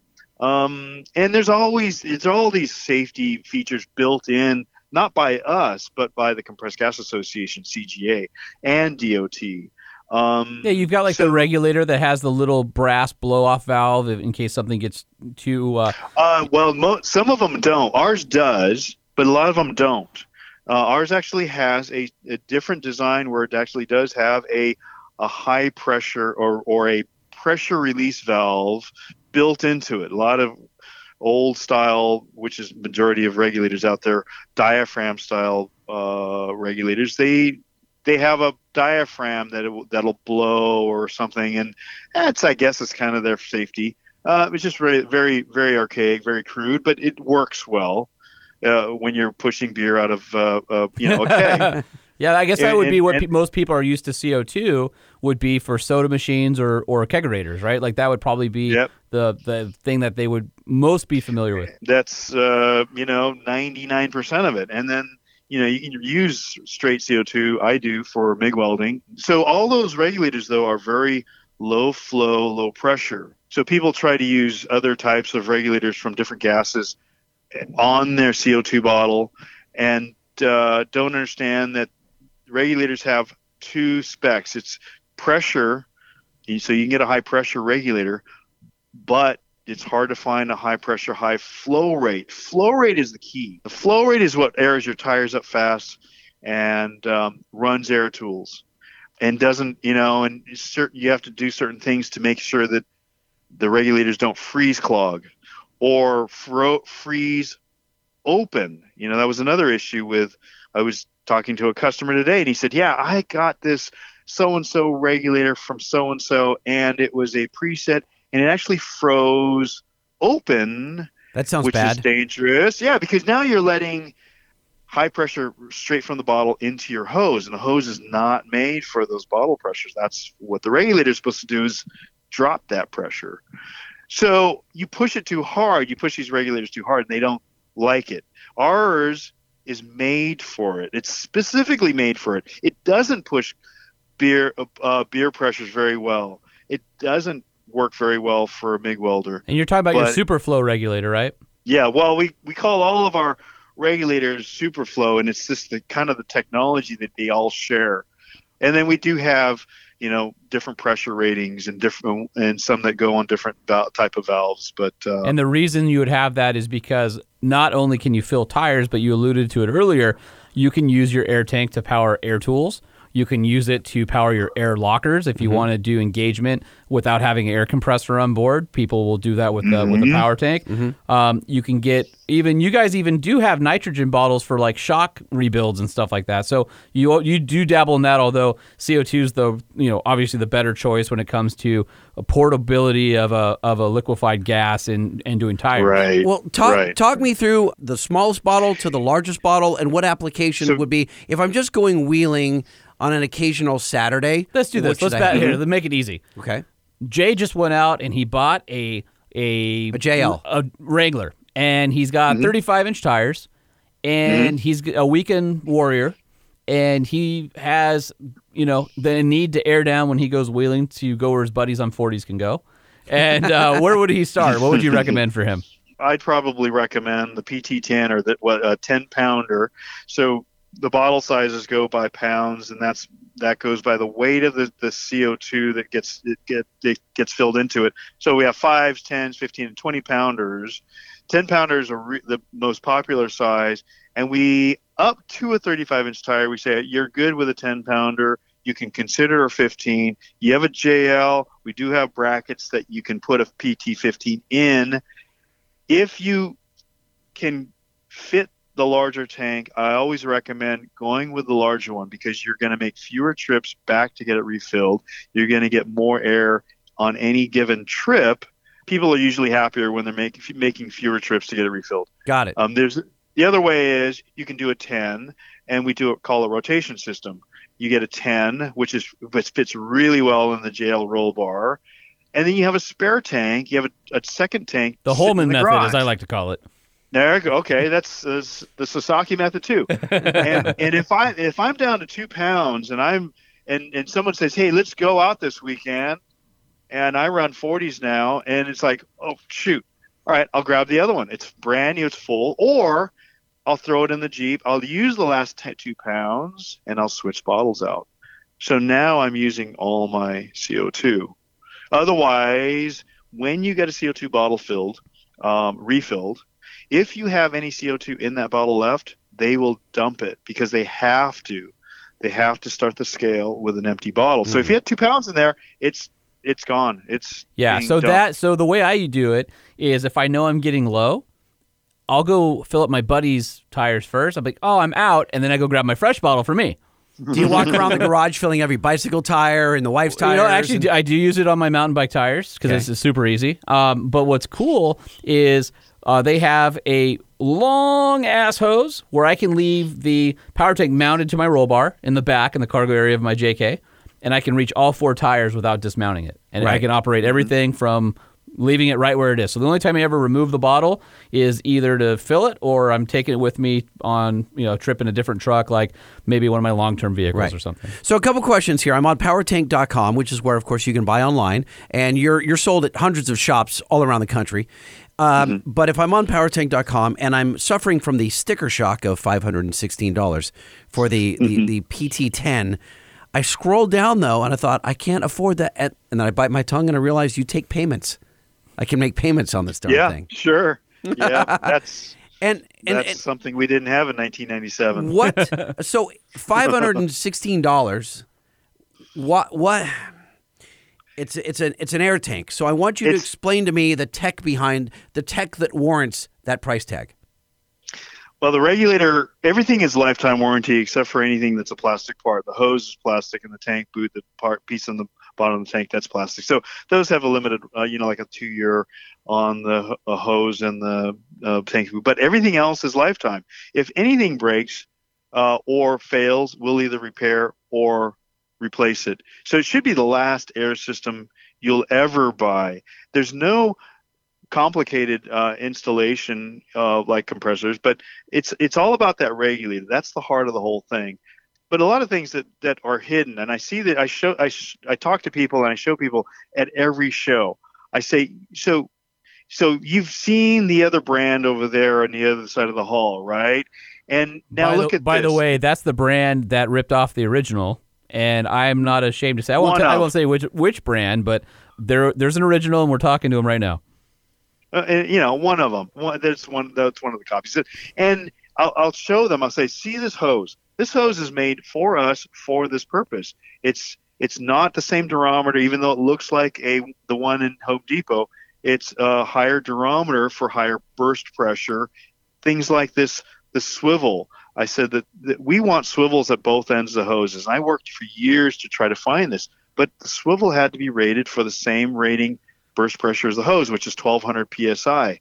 And the guy I was working with said, It's impossible. There, it doesn't exist. I had to find this. So those little parts all along the way cost us more money, but it makes the product work better.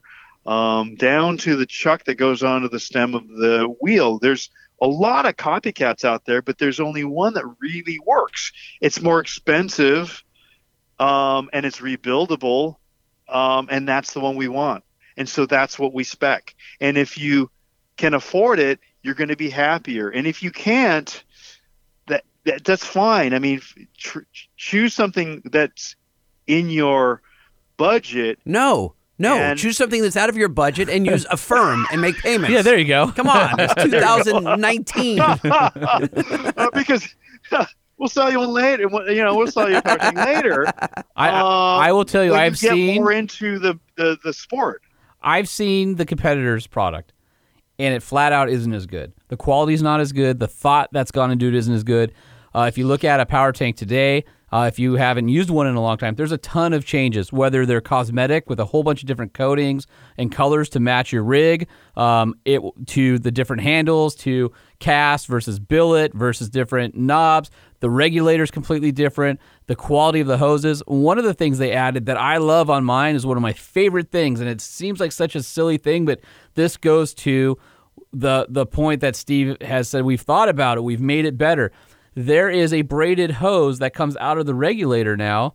So before you would plug your air hose in and you would stretch it around the vehicle and you would go fill up your front right tire if you know and you're at the furthest away from the tank and you would kink the hose at the regulator and you would could uh, potentially damage something at the coupling or you could kink the hose to where you don't have as much flow now they have this extension that sticks down that makes it so when you are extending the hose there's a nice subtle curve that comes out of the regulator so nothing gets kinked i mean little Well, they- touches like that are huge right Right. Uh, You know, it's just understanding, and and we worked so hard to try to f- to, to design a, a coupler. It's something as simple as a coupler. Look at the difference in our couplers and the competitors. Ours isn't off the shelf. We have to design something that you know. If you look inside, all the hidden things like that's an eight ball sec- security coupler. Normally, couplers come with maybe four. If you get and you're if you get an expensive one, it'll have six.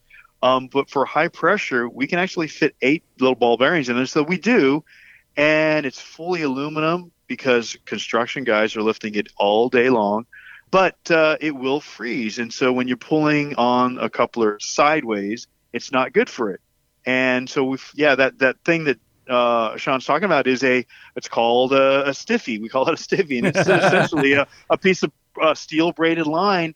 And now, it, no matter what direction you pull the hose, the stiffy follows that direction, and and now the coupler is aligned with the hose, which is the way it's supposed Lightning to- it used to was have a designed- stiffy, but in his old age, Yeah. no matter how he pulls it, it just isn't the same. How dare you, mother trucker? Hey, all right. So here's what I'm buying. First thing. All right. I am buying the switch hitter zero to 160 psi tire inflator with quick switch chucks. Say I'm that ten telling you, times fast. Because I am sick and tired of all of my gauges dying. I have gone through so many tire gauges. I cannot Oh. By the way, stand it. Power Tank's gauges are awesome I- and calibrated. I, I know. I'm staring at it. And by It's- the way, ruggedized too. They're in a plastic and a rubberized like cover, so you and can it's drop liquid. them. It's a liquid Yeah. analog, and it's Yes. ah, can I buy this? And can I get a discount code? Can we give a discount code to our listeners for anything on the site? I'm putting him on the spot. I'm gonna sit. I'm gonna I buy have- you some time. I'm gonna hum. And Steve, I'm going to have you write down a discount code that we're going to give out to our listeners. I have one. Hang on, hang on. You serious? I'm, I'm I dead have one. serious. yeah, Hang we'll, on. we'll promote I'm it. absolutely dead serious. I gotta get it off my phone. All right. Do, do, do, do, do, do, do, do. No, shouldn't it be the Jeopardy Do, do, thing? Why are you doing do, Why would it do? be Jeopardy? I We're don't not know. asking like a stumper question. well, why not? Why isn't it a uh, like a drum roll? I don't. Oh, okay. Tiffany? Got a Are Tiffany in they- there? is it going to be like? Is this major news? And your power tank discount code is Steve ten. Steve, Steve ten. one zero. Steve ten at powertank.com. Steve ten. well. That's super easy to See, remember. because his name is Steve Sasaki. You get it? yes, uh huh. Founder, owner, And I'm guessing president. that's uh, ten percent off. It is. 10% off for our Truck Show podcast listeners from Steve Sasaki at Power Tank. Listen to We're that. grateful. Listen to that. I heard that you can fit a power tank with your deck system in your Nissan Titan. well, you're wrapping all of our sponsors together. Just trying to put everybody I in see one- that. all right. one big, Well, he's uh, not a family. sponsor yet, but maybe he will be if we deliver. Yeah. All right. So, everybody, make sure you buy lots of stuff from Steve so that he'll still be our friend. All right, so enter Steve ten at checkout at powertank.com. Does it? Right. Even if you're buying, uh, you know, a tire gauge. Which, by the way, are the Anything. best tire gauges out Anything. there. And I'm dead serious. I'm going to buy one of these. So I'm ha- going to actually use that code. you know, talking about tire inflators, we're we're we're the only ones that actually make them in house in the U.S. And so it, they're not all U.S. parts, but we have to do that because we have up to 400 psi in one of our regulators going into a tire inflator, and most of them just don't like that kind of pressure going into it. Um, and uh, so there is a difference. you know, Hmm. let me we're decide though. helping- Wait, let, me- let me let me decide. Harbor Freight, Yeah, Power right. Tank. Harbor Yeah. Freight, Power Tank. so one, one last question for you, Steve. If I were to look at your prototype power tank from 20 years ago and then look at a power tank today, what are all the differences? Because if you go on your on the website, you've got a, a graphic that talks about you know all the things that come on a power tank. But what what what would those two uh, pieces look look like today? Oh god. Uh, no paint on the bottles. Uh, the uh, the handle was a really tough thing to make, and it was a, a single piece of uh, of uh, three quarter rod and uh, sixty sixty one, and with bends, you know, all these different bends, and it had to end up in a straight handle. Um, super difficult to to make because one thing is we were told um, they have over 90 bends and all these pe- these benders would say you can't do over 90 dude you can't do an over 90 bend and we had to we had to find a guy that said ah, let me figure it out I'll, okay i'll do it and I love the uh, one guy that told him, "Dude, I told you, you can't bend. You can't do it." He's, yeah, it's good. Dude, comma, you can't bend over ninety. And he's like, "Oh, I'm Yeah. gonna do it now." but you know everything is it's got every it's so different i mean the, if you look at the, the first decal the de- the first decal was like as long as your oh middle finger i mean it was a small little decal and uh It looks like you were bashful. It's like, no, man, whip it out, show everybody. You know, come on now, it's the best product on the market. Well, it does have something called a stiffy. So yes, he does. Maybe we should wrap it up there. I don't know. All right. Well, if you want to check out Power Tank, powertank.com, use Steve. 10 common spelling. I don't know how else you would spell Steve, but uh, Steve 10 at checkout for a 10% discount for all of our Truck Show podcast listeners. And then also uh, on Instagram, they have a pretty cool Instagram account at Power Tank. yes right on Dude, first off, congrats on the success. Thank you for making a bitchin' product, and thank you for coming on the show. Thanks a lot, guys. All right. All right, brother. Talk, Talk to you soon. Thanks. Okay. Bye bye. Holman, I got a question. Uh, are you wearing your uh, sequined dance boots? Nope, but I got my sequined uh, chonies on. Oh God, I can't. I don't can't get that out of my mind now. You email, yeah. I email, do it. We email, that's right. Everybody email. Type it up. Seriously, chonies. All I could think about was like, like the disco ball. Like if you had a flashlight, my chonies would be reflecting little dots of light all over our You studio. email, proofread. I email, send it. We email, click it.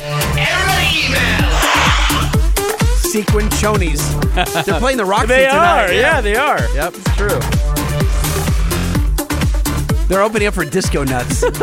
Hey, do you uh, do you remember our long lost friend Tim Allen? uh, was he? He's long lost. Well, I mean, one of our very first listeners. He's been busy, hasn't emailed us in a while. Ah, you're right. Come to come think of it. Sent you're us our right. Mm-hmm. ant farm. Yep. Uh, he sent us socks. He sent us socks. One. Are they pair- nicer than the Toyo socks we got? pickup truck socks? Let me see. oh, those are so rad, Isn't that dude! awesome? With a little red pickup says Yeah. "pickup truck socks." Till death do us part. Is this pair for me? Yeah, we no sent each of us a pair. way, dude, Tim. All right, and he also sent Thank us. you. These are made by Blue Q. He also sent us this Wow. uh, nicely framed What and is that? wrapped. Well, I- it's there's a it's sto- wrapped in foam, and I see a letter inside. There's a kind story of behind it. a what? There's a story behind it, which is pretty cool. So we'll All right, so it's uh, covered in foam uh, packing wrap, yeah. and uh, oh, don't don't don't tear that. Oh, hold on. There's like packing tape on that note. Yeah, Oh, I see. I see. just peel that off. There, There, we you go. go. There All we right. go. We got it. We got it. So there's a story behind it. Um, I I will. He he wrote a lot of stuff, so we can't cover it all here. But it says CarQuest presents the 19th annual Dakar Show, a benefit for the Eastern Seal uh, Society of Hawaii, So this is a framed poster. for an event. yeah, October. about uh, 18 inches tall. 11 through 13th, 1996. And if you notice, Nissan is one of the sponsors, along with Easter Seals, Budweiser, Hawaii's finest and longest running car, truck, and motorcycle show. Budweiser, Miss Dakar Show, Bikini Contest, Little Miss and Master Contest, Mr. Silver Fox Search, Motorcycle wait, Room. wait, wait, stop there. Mr. Silver Fox yeah. search. Motorcycle Room, hey, hey, equal opportunity here. Model Car Contest, Arm Wrestling, and Great Entertainment. This is out of this is what year again? Uh, this is 1996. That looks like it's a poster from the 70s. Uh, It's- it's very only- retro. it's only three colors. Well, it's not retro. It's it's No, but I think what it at is. that point they made it kind of retro.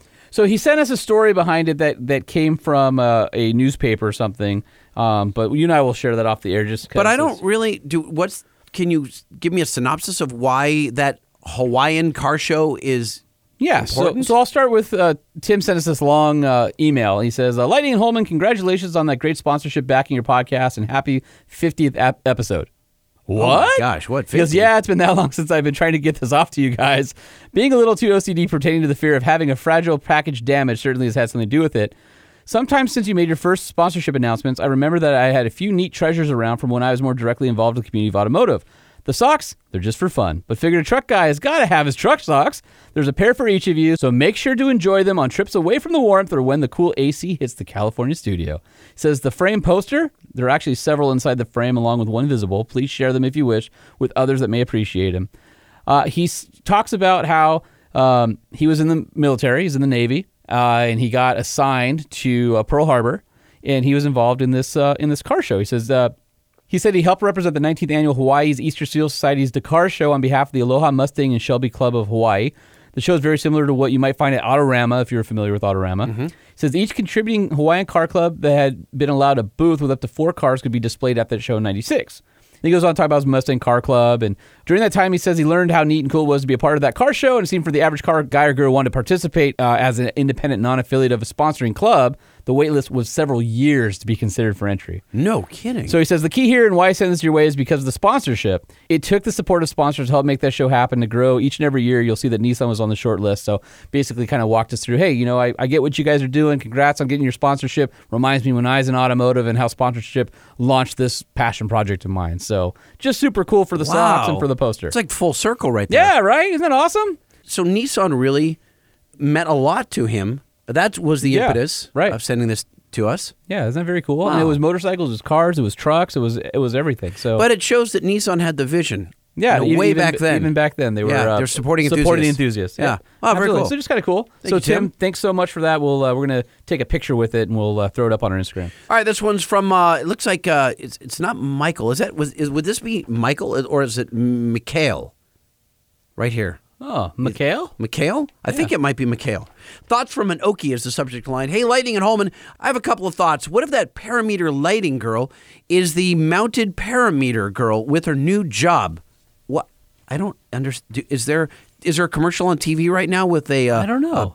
parameter lighting girl? Are we missing this one? Are we missing the joke in the context of this mounted parameter? Huh. He's talking about. Bouncer, monitor, key, engine, parameters. I'm sure people are lighting us up right now. They're Yeah, ba- they're- yeah, they're like, pounding "You on idiots, the you dashboard. brought it up two Have you episodes not ago." seen- If, if you watch No. Sunday football, you Right. know exactly what he was talking Uh, about. yeah. That commercial for whatever. He says also the five seven Olds diesel was available in pickups, just not very many of them. I believe around seventy eight to Oh, okay. eighty one, right, All right. there. Also, here is a pic of my ten year old helping me pull the old. 30, 307 out of his truck. Nice. Is that a Now, C10? So the ten year old is in a John Deere Deere tractor, and he's uh, using got a the bucket to pull, bucket yeah. with a chain on it. Yeah, to, pull, the engine, engine. out. That's a that's a bitchin' photo. So One of these days, I got you know, I I know that there's a lot of usage rights and all this stuff we got to be careful of, but I I I'm, I want to sh- share some of these photos people have sent us, but I want to do it with their permission. So one of these days, I'll email people back and go, I, hey, I can tell you for certain that if you email us with the photo with the intent of sharing it, we can do We that. can do that? as long as we say courtesy so and so. yeah, all right. Well, when you I go- just read an article this morning. Go, about all right. it. So how about this? Going forward, truckshowpodcast at gmail.com. If you send us something and you want us to uh, to post it, just put your Instagram handle on there, and that way we can give Oh, you there you credit. go. Okay. Right? How's that work? Sure, that Like works. that? Yep. Uh, all right, we've got one here from uh, oh our friend Steven Watson from Off Road Design, who I keep saying we got to get on the show, but we haven't gotten on the show yet. So Uh, it's your bad. Ste- I know, Steven, I, we got to hook up. We got to hook up. He says, "Hey guys, I'm working through episode 87, which does seem to suck less than average so far." he says the Fall Guy truck stuff was cool, but I feel like a Do you giant. think he's keeping an average? Like he's, Yeah, he's oh, got for some sure. kind of a, a chart that he's got. Yeah. He's like, hey, both Yeah. of his thumbs are like, oh, let me move that chart around a little more suckage this show yeah. right here. F- Hopefully, there's a, uh, a a curve or something, or it all evens out. I don't know. Or is it a sound effect that he hears, which is woo? No, no, he hears it's his it's his uh, radio being turned off. He's Oh, like, is that yeah, it? I'm on to oh, something it's not. else. It's not like a Richter scale where it's going off. You know. well, I it's mean, it suckage, is for suckage, us. Suckage, yeah. yeah, He says, uh, let's see, uh, but I feel like a giant elephant in the room hasn't been mentioned regarding the diesel emissions compliance enforcement. The bigger problem here is that the EPA is targeting non road vehicles for emissions compliance. As everyone knows, modified street vehicles are the backbone of racing at every level. Uh, Peter talked about this a little bit and have been since racing motor vehicles began. When race vehicles have to run a fully compliant emission system, we're going to have problems. That hobby stock car you're running at the local circle track? Yep, gotta have cats. E EVAP system, EGR, and don't think about non-compliant set of headers. That 1500 horsepower pulling truck. Where's your DPF? What are they gonna do about NASCAR? A Camry with a V8? Nope, shut it down. And yes, I know NASCAR doesn't actually start with a car, but but where does the EPA draw the line? Those are clearly holes in the system, but if there's a rule, you have to look at what happens if they actually enforce it. I believe that all this is addressed with the RPM Act that SEMA has been pushing for the last year or two. Some more consumer side pressure on some legislators is what we need to get this passed and put some of this crap behind us. Maybe you guys, Jabubli and Holdman, can raise some awareness. On the street diesel truck side, the big problem I've seen is that truck buyers have been. How dare you, my you friend? can tell Uh. Steven listens. Yes, he does. Do not say I seen. it's I saw or I have seen. Uh. He says, have been saddled with emission systems that are not developed to last like the rest of the truck. We have lots of small, touchy things that cause major problems with the function of the truck, and even when they're working, they don't do anything to help performance and longevity. Not too hard to see how a guy with an out of warranty emission system that needs a few thousand dollars in repairs is going to look at just getting rid of it. All the systems are getting better, but not fast enough to outrun their reputation. The other extreme case I personally hate are the diesel douches that are actually a highway visible hazard for smoking out a four lane highway. Why even create Dude, that too? saw one today. Yep. Saw one In today California. in Southern California Yep. on the 605 And freeway if- through Whittier and if with the CHPCs you. with a stack Yeah. out of his bed. Yeah. Was it California plates? California plate, and I Yeah. thought you Ooh. are waving that Yeah. giant red well, flag and in, in, front two of a years when he pole. has to get it smogged, he's going to have a big old ugly problem. And- yeah, Ah, not and a good idea. Says, why even create that tune and how could the EPA not address this? I don't feel bad about that guy getting shut down, and I'm a bit pissed at him because we could have all stayed under the radar a lot longer with a little bit of brain power applied. The big point here is that we first need to get the EPA away from racing to start with and then continue working on making diesels the reliable anvil like machines are supposed to be and keep them clean. Heck, maybe someone will come out with some aftermarket fixes for crappy emissions control systems. Thanks for a couple of entertaining commutes this week, Stephen Watson. Oh, it's, uh, I actually enjoyed that email. That was a great email. Thanks, Stephen. This one is titled Diesel Pump Handles from Dan. Hey, Lightning and Holman, I've been an avid listener since episode three. Nice. Wow.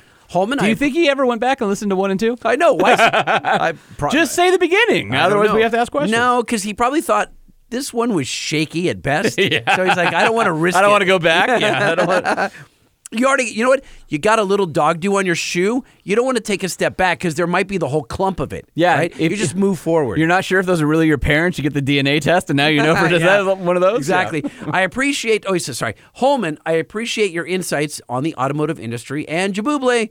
I've been a fan of your jingles since the first time I heard them. Yeah, buddy. Since listening to your podcast, I've started uh, encouraging friends and family to test drive Nissans. Wow, by the way. Yeah. Speaking of trucks, I have an LMM swapped 08 Suburban with a 3.4 liter swapped 85 4Runner. Cool. Nice. That's pretty badass. and now for the part of my email that I'm so embarrassed about. Uh oh. Are we in trouble? Not even my brothers know.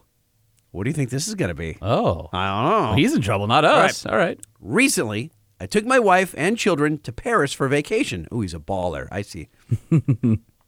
we relied mostly on public transportation, except for the day that we toured the countryside. It was late, I was tired, everything was in a foreign language, and I needed to fuel up our little diesel rental car. I grabbed. I grabbed one of three green handles, and while it was filling, Oh no. thought how interesting that Europe had multiple grades of diesel. Oh. When I finally saw the yellow handle marked diesel, I had filled the tank nearly full of gasoline. Yeah. Womp womp womp. Moral of the story you can't trust the handle color. That's right. And rental insurance is a lifesaver. Keep up the great work and five stars, Dan. and thank Oh. that you very much for listening, Dan. sucks. Hopefully uh, that didn't ruin your vacation, and we really, No, you had the really, insurance. You're good. yeah, exactly. i and really appreciate the uh, the five star uh, review. We don't say it enough these days. Last couple episodes, we haven't mentioned reviews, but thank you so much for going Yeah. on iTunes and giving us a rating. And if you if you leave a comment, that means a lot because people do read them before they decide to subscribe. Yeah, and please subscribe, tell a friend. If everybody who's listening to the show right now gets one other person to listen, dude, we we're might have killing eight, it. we might have eight listeners. Well, that would be a lot. All right, here's one from Wes Van Pelt says, finally something worth emailing, y'all. Hey, Lightning and Holman, I'm a trucker and a classic truck fanatic. I found the TSP about six or eight weeks ago and been binge listening to catch up and finally have. Unfortunately, I'm a Google podcast listener or else I'd give you five stars. I think that Google is going to be allowing uh, ratings coming up. I was at Podcast Movement and they were uh, making some tweaks to their podcasting platform. I hope you're right. And here's the so the other day I went to go share our link with somebody Uh-huh. and I just Googled it. And, and it's strange. Uh, let's say, s- I don't know, 25, 30 episodes ago, I Googled it and I got the Libsyn link, Yeah. I got the Yeah. uh, Apple link, Yep. and whatever. Now, when you Google it, you get an embedded player in Google. Did Yeah. Mm-hmm. you realize that? Yeah, they're making huge strides with. Uh, The only problem is you can only play it if you have the Google Play app. So what it does oh, is it, it ports you out over to it the ports app. you out. Yeah. No, but it looks, it teases Yeah. you because it's got our photo, it's got the play button, Yeah. and everything right there in the Google search. Uh, anyway, he says, My favorite segments to date have been the fruitcake episode. Oh, man. If you haven't heard the fruitcake episode, please uh, please go back. what is I- it like episode 30-ish 25-ish something like Gosh, that almost a year ago now. yeah Yeah. All I know is we were. because it was all bad. It, was, was all Wendy bad. from Nissan. Yeah. She brought fruit fruitcakes. we were yeah, covered in several, ants. Several years old. Yeah. And it we was- were crying. It was the whole thing was a mess.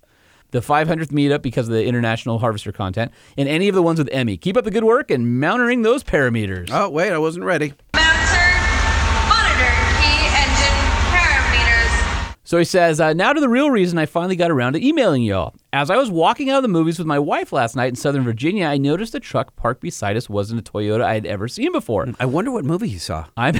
do you really? Yeah, I really do. I'm an IH guy with an IH tat. Oh, he's your guy that has a brand tat on. him. Wow, Check that I out. lo- oh, we. I- did we ask for that? Because I really want to see pictures of uh, uh, truck tattoos. Yeah, and send 'em our way. International Harvester has got to be a rare one. He says, and a Ford guy, but no Ford tat. But I knew this truck was something special and out of place. Then I noticed the badging. What the truck? What the truck? was a Hilux doing in the mountains of Virginia? Still don't know the answer, but I snapped some pics and figured you might be interested in seeing one in the wild. Wow. So there aren't many here. But if you think about it, what's in Virginia? I uh, caves. Special, I don't know. Special services, CIA, things like that. Okay. I know the U.S. government owns quite a bit of them. There's contractors who use them overseas. Okay. Uh, so maybe it was something with the military or the government. Hmm. Kind of interesting. Yeah. Uh, oh, wait, wait. Let me look at the plate. Is it a military plate? Nah, it looks like a Maryland plate. Hmm. So I don't know. Maryland could be. And- that and the- definitely could be. uh, It could political. be, yeah, absolutely. I think Huh. it, it might be a contractor or somebody that uh, has it over here, but it's uh, definitely not something that belongs. But wait a minute. wouldn't pass emissions. by I the was way. just gonna say. yeah, Yeah. Can't, won't you'd have pass to you'd have to emissions. gray market it, or you're part of a government agency or Hmm. something. Mm. He says also includes in my daily tow pick a 2003 Ford F350 736 speed. Yes, Love that. Thing. Lariat pulling one of my many IHs. This one's a 68 Travel. You know who would love him? Ben Uh, Palmer. Ben, ben Palmer. Yeah. Yes. Uh, this is a 68 Travel 1100C. It says interview suggestions. Jeff Ismail, owner of IH Parts of America in Grass Valley, uh, he just uh, participated in Ultimate Adventure, I think. Uh, oh, yep. He just participated. that was the next line. And took top honors in the Great American International Harvester Truck Build Off in August. And so uh, that's from Wes. And he says, P.S.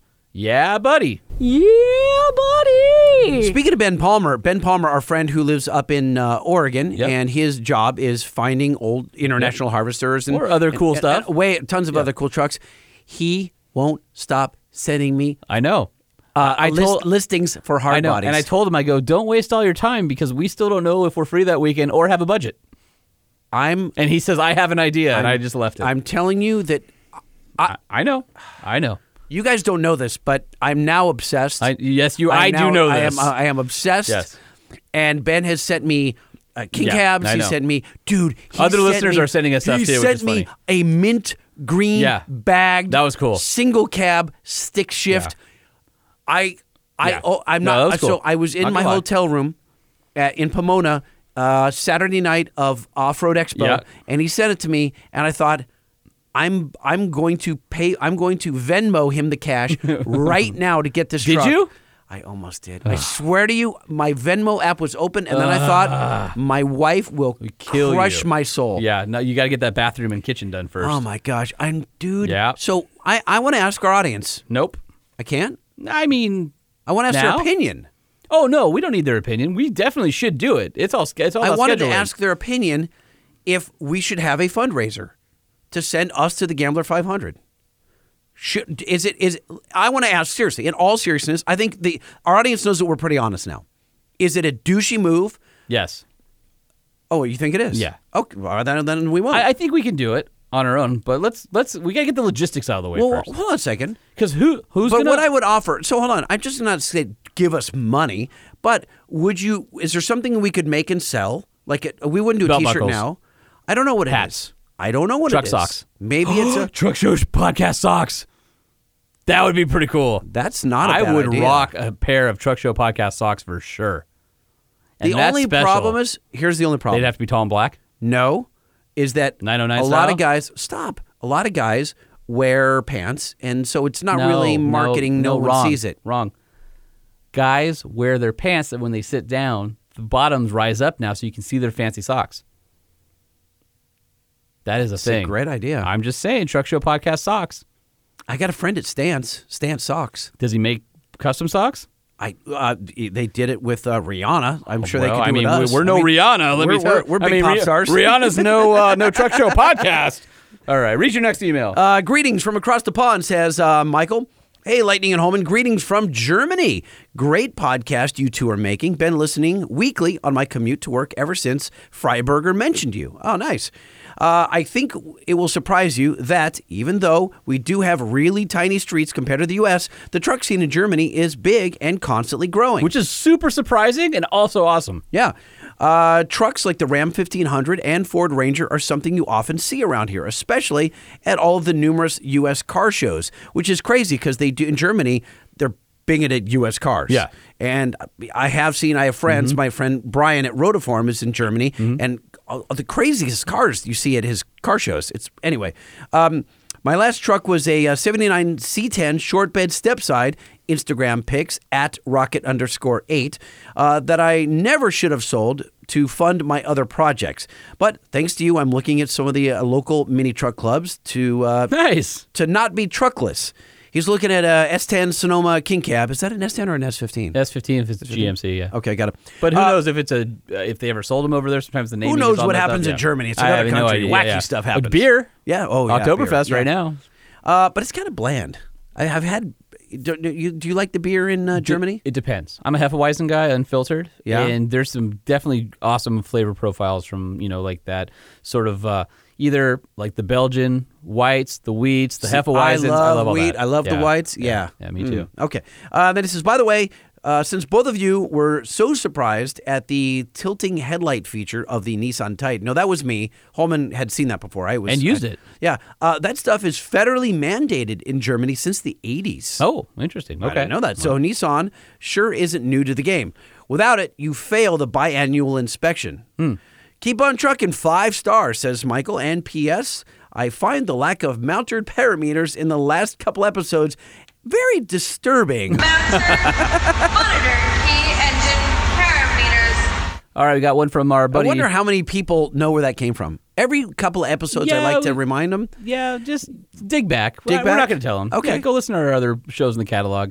No, I like it because if we're at a show or out and about, somebody yells "Mounted Parameter," Mounted parameters. which they do. It's like guerrilla warfare, We know right? our we peop- just got we- we- sniped. we there know are our people. peeps are out there, Yeah, yeah. yeah, exactly. All right, uh, one last one here from our buddy Ray, also uh, known as Popeye. Mm-hmm. Says uh, Lightning and Holman. Wait, why is he even known as Popeye? no, the, that was the first. Remember, he used to e-, email sign off his emails as Popeye. Oh yeah. back okay. in the day. All right. Speaking of, you should go back to our uh, back catalog. I don't know. and- I don't know. We've All read right. a lot of emails. Ray, it's Ray. Sorry, Ray. All right.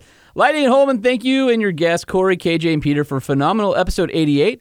It's an important, interesting topic, and in order to absorb it, I listened to it twice, Oh my gosh. all thank the you. way through. Wow. Nowhere besides Truck Show Podcast can we get the depth and breadth of information on this kind of stuff. In my opinion, no one who is truly conservative, i.e., believes in and practices personal responsibility and the rule of law, defies and counteracts the emissions controls on their vehicle. I appreciate and support you guys for taking the position of personal responsibility as it relates to clean air. As you and your guests have pointed out many times, any bozo can toss the emissions gear and add more fuel, whereas it takes intelligence, hard work, and perseverance to make a powerful truck that is fun to drive, maintains good air quality, and lasts for 100,000 miles. Talking about business opportunities, I'm thinking there's a large opportunity for the first outfit to market a carb approved tune for all the recently ruined 2014 Ram EcoDiesels, i.e., ruined after the approved emissions modification recall. Hopefully, Corey and his team are on top of that one with the $3,000 penalty payments that the EcoDiesel owners can get from the FCA for EcoDieselgate. They can, hopefully soon, buy a good tune that is carb approved.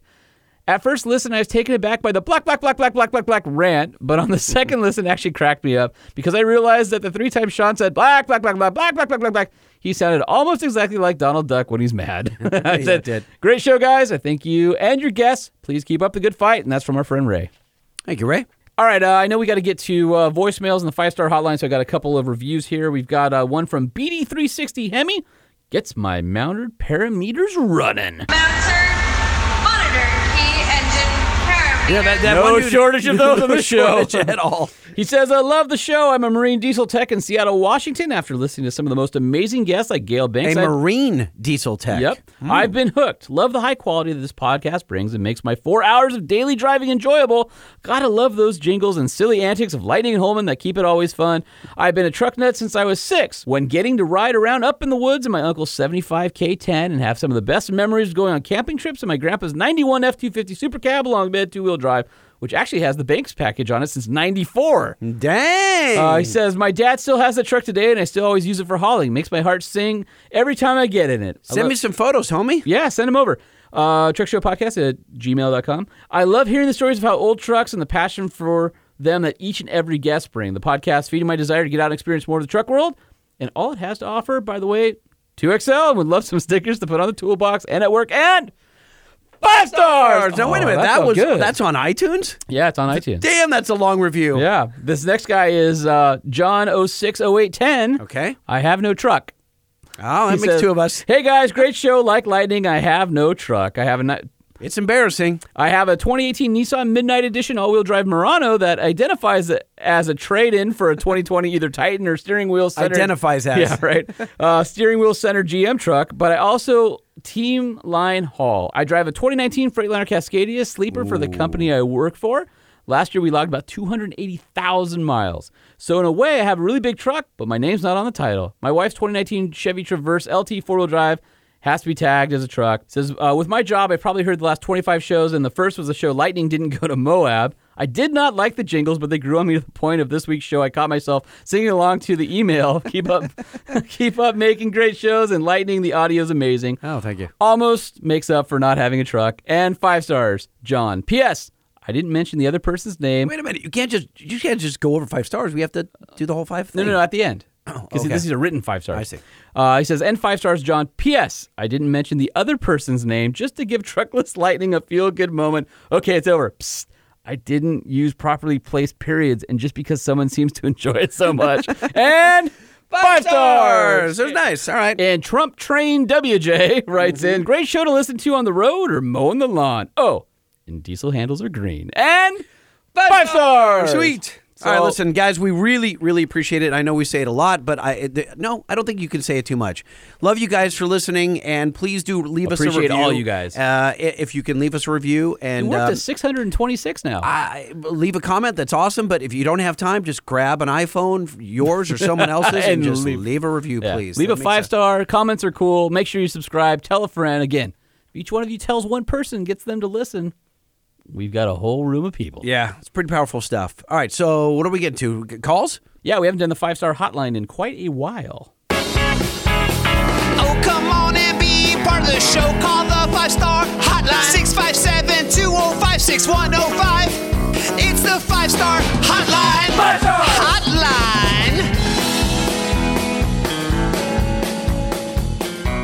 Ugh.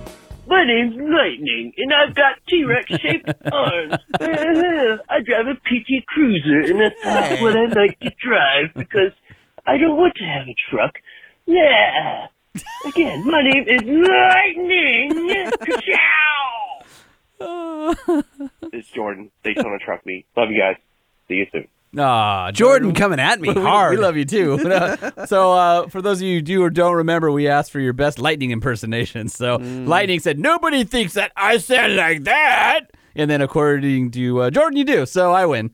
Well, I hope that the fall guy isn't holding his breath for that T-shirt. For one. Second, I follow DJ Omar Khan on Instagram because I can, unlike Holman here. He just posted some uh, photos from a wedding that he DJ'd, and uh, it's a Jurassic Park theme wedding. At the wedding was an exact replica of the Jurassic Park Jeep. I don't know what you guys got to do, but you got to get that guy on there. Mafia John out. I don't know how much we care about uh, the Jurassic Park Jeep. Does not No, sound. they're out there. It's funny. There's some movie ones out there, some replicas, and in No, fact, no, no. I'm telling you that I'm not interested in talking to that. I don't think it's that special. Do you? That's no fall it's just guy. kind of cool. Eh. I mean, it never jumped. The T Rex Eh. ate it. Nah. All I right, don't sorry, Mafia John. Eh. Sorry, dude. You're out. Light, Great- lightning great said, idea. Lightning I mean- says we're out on that one. I don't know. I mean, I can be overruled. I just, I'm kind of. Okay. Uh.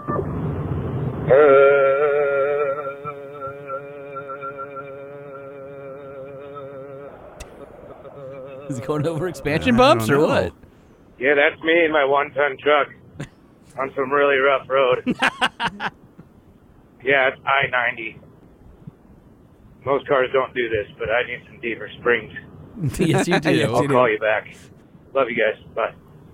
Well, that was nice. All I- right. I love the love. All right, Deaver. Can you get? What about Atlas? Who you got to do Deaver now? Because Deaver was on the show. Yeah, Deaver for sure. We got to Call my buddy Scott Bourne. We got to talk to Fernando Or over Jeff at- Crosby. at Atlas. Nah, I'm a Deaver guy. I want those guys to go head to head in, I'm in a- the ring. I've seen him go head to head in the desert, and I'm a Deaver guy. I, I, I've also stood in the fountain of uh, Las Vegas Casino drunk at SEMA one year uh, with the Deaver guy. So I they're a lot of fun. Fernando at Atlas can tie one on. I will tell you right now. All right. All right, well, that was awkward. I didn't mean I love you guys. Like, I love you guys. You guys are pretty cool, but I don't like you that much. I mean, I like I love the show. You guys are pretty cool. Just want to clarify that. Voicemails make me nervous. Sorry. well, you know what? We love you too. All right, all right. Oh. because we're, we're, we're in touch with our uh, manhood. Oh, you know, he said uh, that uh, he was going to send us an engine. I think he's. I think he did. All right, here I am with my engine sound. I'll go back to the exhaust. It's probably too windy back there. I hope it's not too windy to hear the engine sound. Should be pretty easy. All right, here we go. I'm going to pause it right there because it's. Come on now, it's time to take a trip down Speedy Lane. We're gonna play an exhaust for you, and nope, we're not insane. Well, maybe a little. Know your note. Come on and cast your vote. Know your note. Get it right, and you can gloat. Know your note. Vroom, vroom, vroom, vroom, vroom, vroom, vroom. Um, it's Oktoberfest, isn't It it? is. Yeah. But by the way, I can guarantee you, not one of these know your notes sound like vroom vroom vroom No, vroom vroom. no, they don't. That's- that's Omar right there. it is Omar. Yeah, I was just, uh, talking about. Yeah, Mafia John just brought him up. Oh, that's a Ram. That's a diesel. Yeah, No. that's a Cummins. No, it's not. It's not. It's not a Cummins. No, listen to it. Okay. Oh, because it's too slow. Just listen to it. Oh, that's a Ford. That's a Lopi. That's a that's a power stroke. That's power stroke. Yeah, absolutely. All right, there's the engine. All right. So it is a. It's either a six zero or seven. I was seven three. It's gotta be 7.3, seven Uh, it's three. old Yeah. school. Seven, That is an OBS seven three. Yeah. Yep, we got it. All right. to the best pod show ever. Hey, I gotta know your notes. There it is, and Bluetooth is off. I made sure that was done. Know your notes.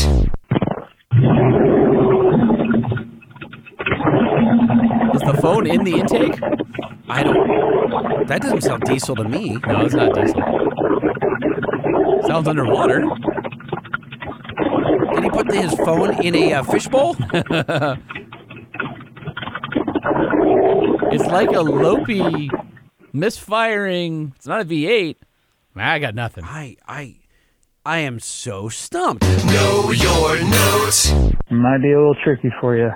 Yep. That is out of my 72 Mazda 1600 with an 84 B2000 in it. yeah. Yeah, Yeah, you're that, welcome. I feel like that was a loaded question. And five stars. You're welcome. State Fair of Texas, to be correct.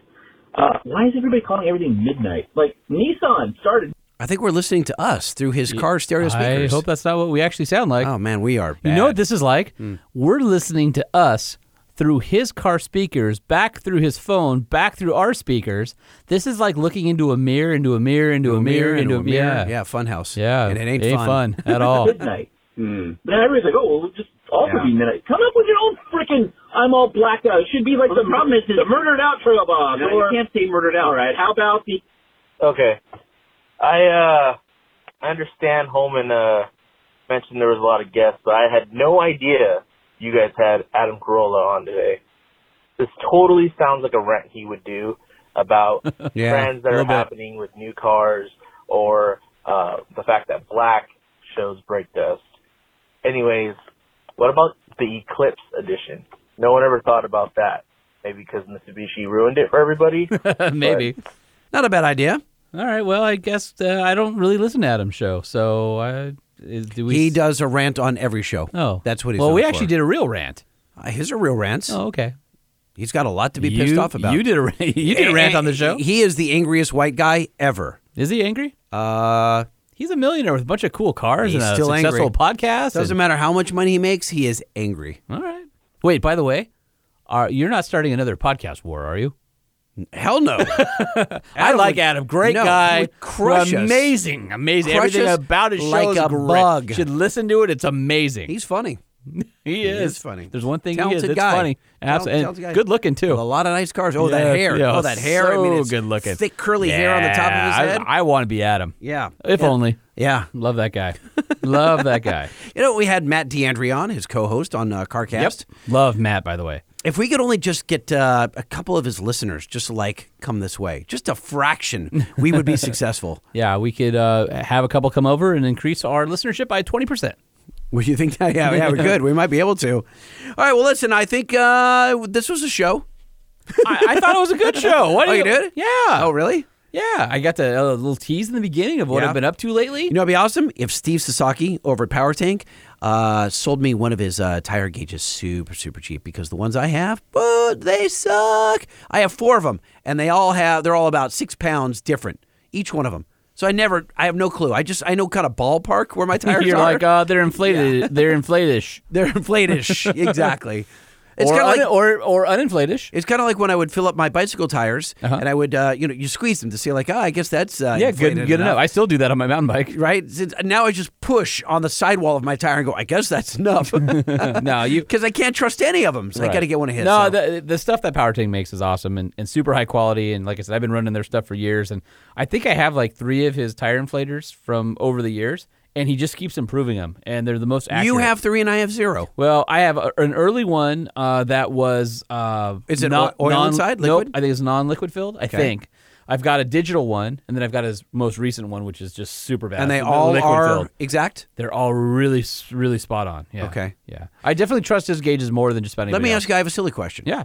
So I have. Um, you can buy a gauge that's zero to a really low pressure, like Yeah. zero to fifteen, Yeah. then zero to sixty, and Yeah. Uh-huh. then zero to one Why would I want uh, a, a zero to sixty and then a zero to one sixty? Why didn't I? Why wouldn't I just get a zero to one sixty? I real I it realize depends that- what you're filling up, though.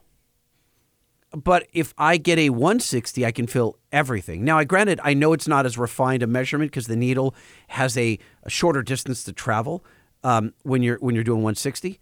But wh- why why would I get a why would I get a zero to They're 60? just based on your needs. So, like, you would not want on your mini. Let's Yeah. talk about your mini. no, let's Uh, not. You Let's would really get- not. Let's Yeah. talk about your Jeep Okay, but but I'll get there on your mini. because I have low profile tires at 44 pounds. Right, exactly. So that would be the appro- the appropriate gauge. However, on let's say a Ram heavy duty, Mm-hmm. you're running 80, so then Mm. that gauge wouldn't be acceptable. But I'm but at 44, I'm near the top end No. of the si- of No. the 60. 60 and 44 are a long way from each other. Yeah. Long way from each other. Big difference. But then why wouldn't I buy the why wouldn't I buy the one zero to 160 and cover everything? then go do that. Well, but I'm asking you why they offer different flavors. Did you forget that we had Steve on? You could ask should him. have asked, I should have asked this. What a dumbass. All right. Uh, well, if we didn't pin the suckage meter too hard for you this episode, leave us, uh, send us an email, truckshowpodcast at gmail.com. The truck show, the truck show, the truck show. Oh, oh. And hit us up on our socials at Truck Show Podcast on Instagram and Facebook. And if you're looking for a brand new Nissan Titan, now's the time to do it. They got the 19 still on the lot, 2020s are coming. Five year, 100,000 mile warranty, the best in the business. And if you're not looking for a truck, but you need a place to haul all your stuff because the truck bed's full of junk, head on over to our friends at Decked, decked.com, and get a super awesome storage solution for your trucker van. What if I had uh, 2,000 pounds and I want to stack it on top? Is that, can I do that? According to Deck, that is a big ol' yes, fella. Why are you pointing at me? No one can see I it. don't know. Damn it! See, we get to the end of the show every single time, and it just goes off the rails. What do you mean getting to the end of the show? We, this is one of those ones where we were off the rails from the beginning, and then we got back on, and then we're back off. So the whole way, are we on the side of the track, and we're we're going like like yeah, yeah. you know we are. we're a that? Mm-hmm. train. Where the right wheels are on the left uh, rail. the right wheels are on the left rail. Uh huh. Like we're on the track, but just barely. Oh yeah. Uh-huh. Uh, Yeah. Yeah, that, that's how we roll. Why do people still listen to us after all this time? I would have given up on us months ago. I did. yeah, buddy.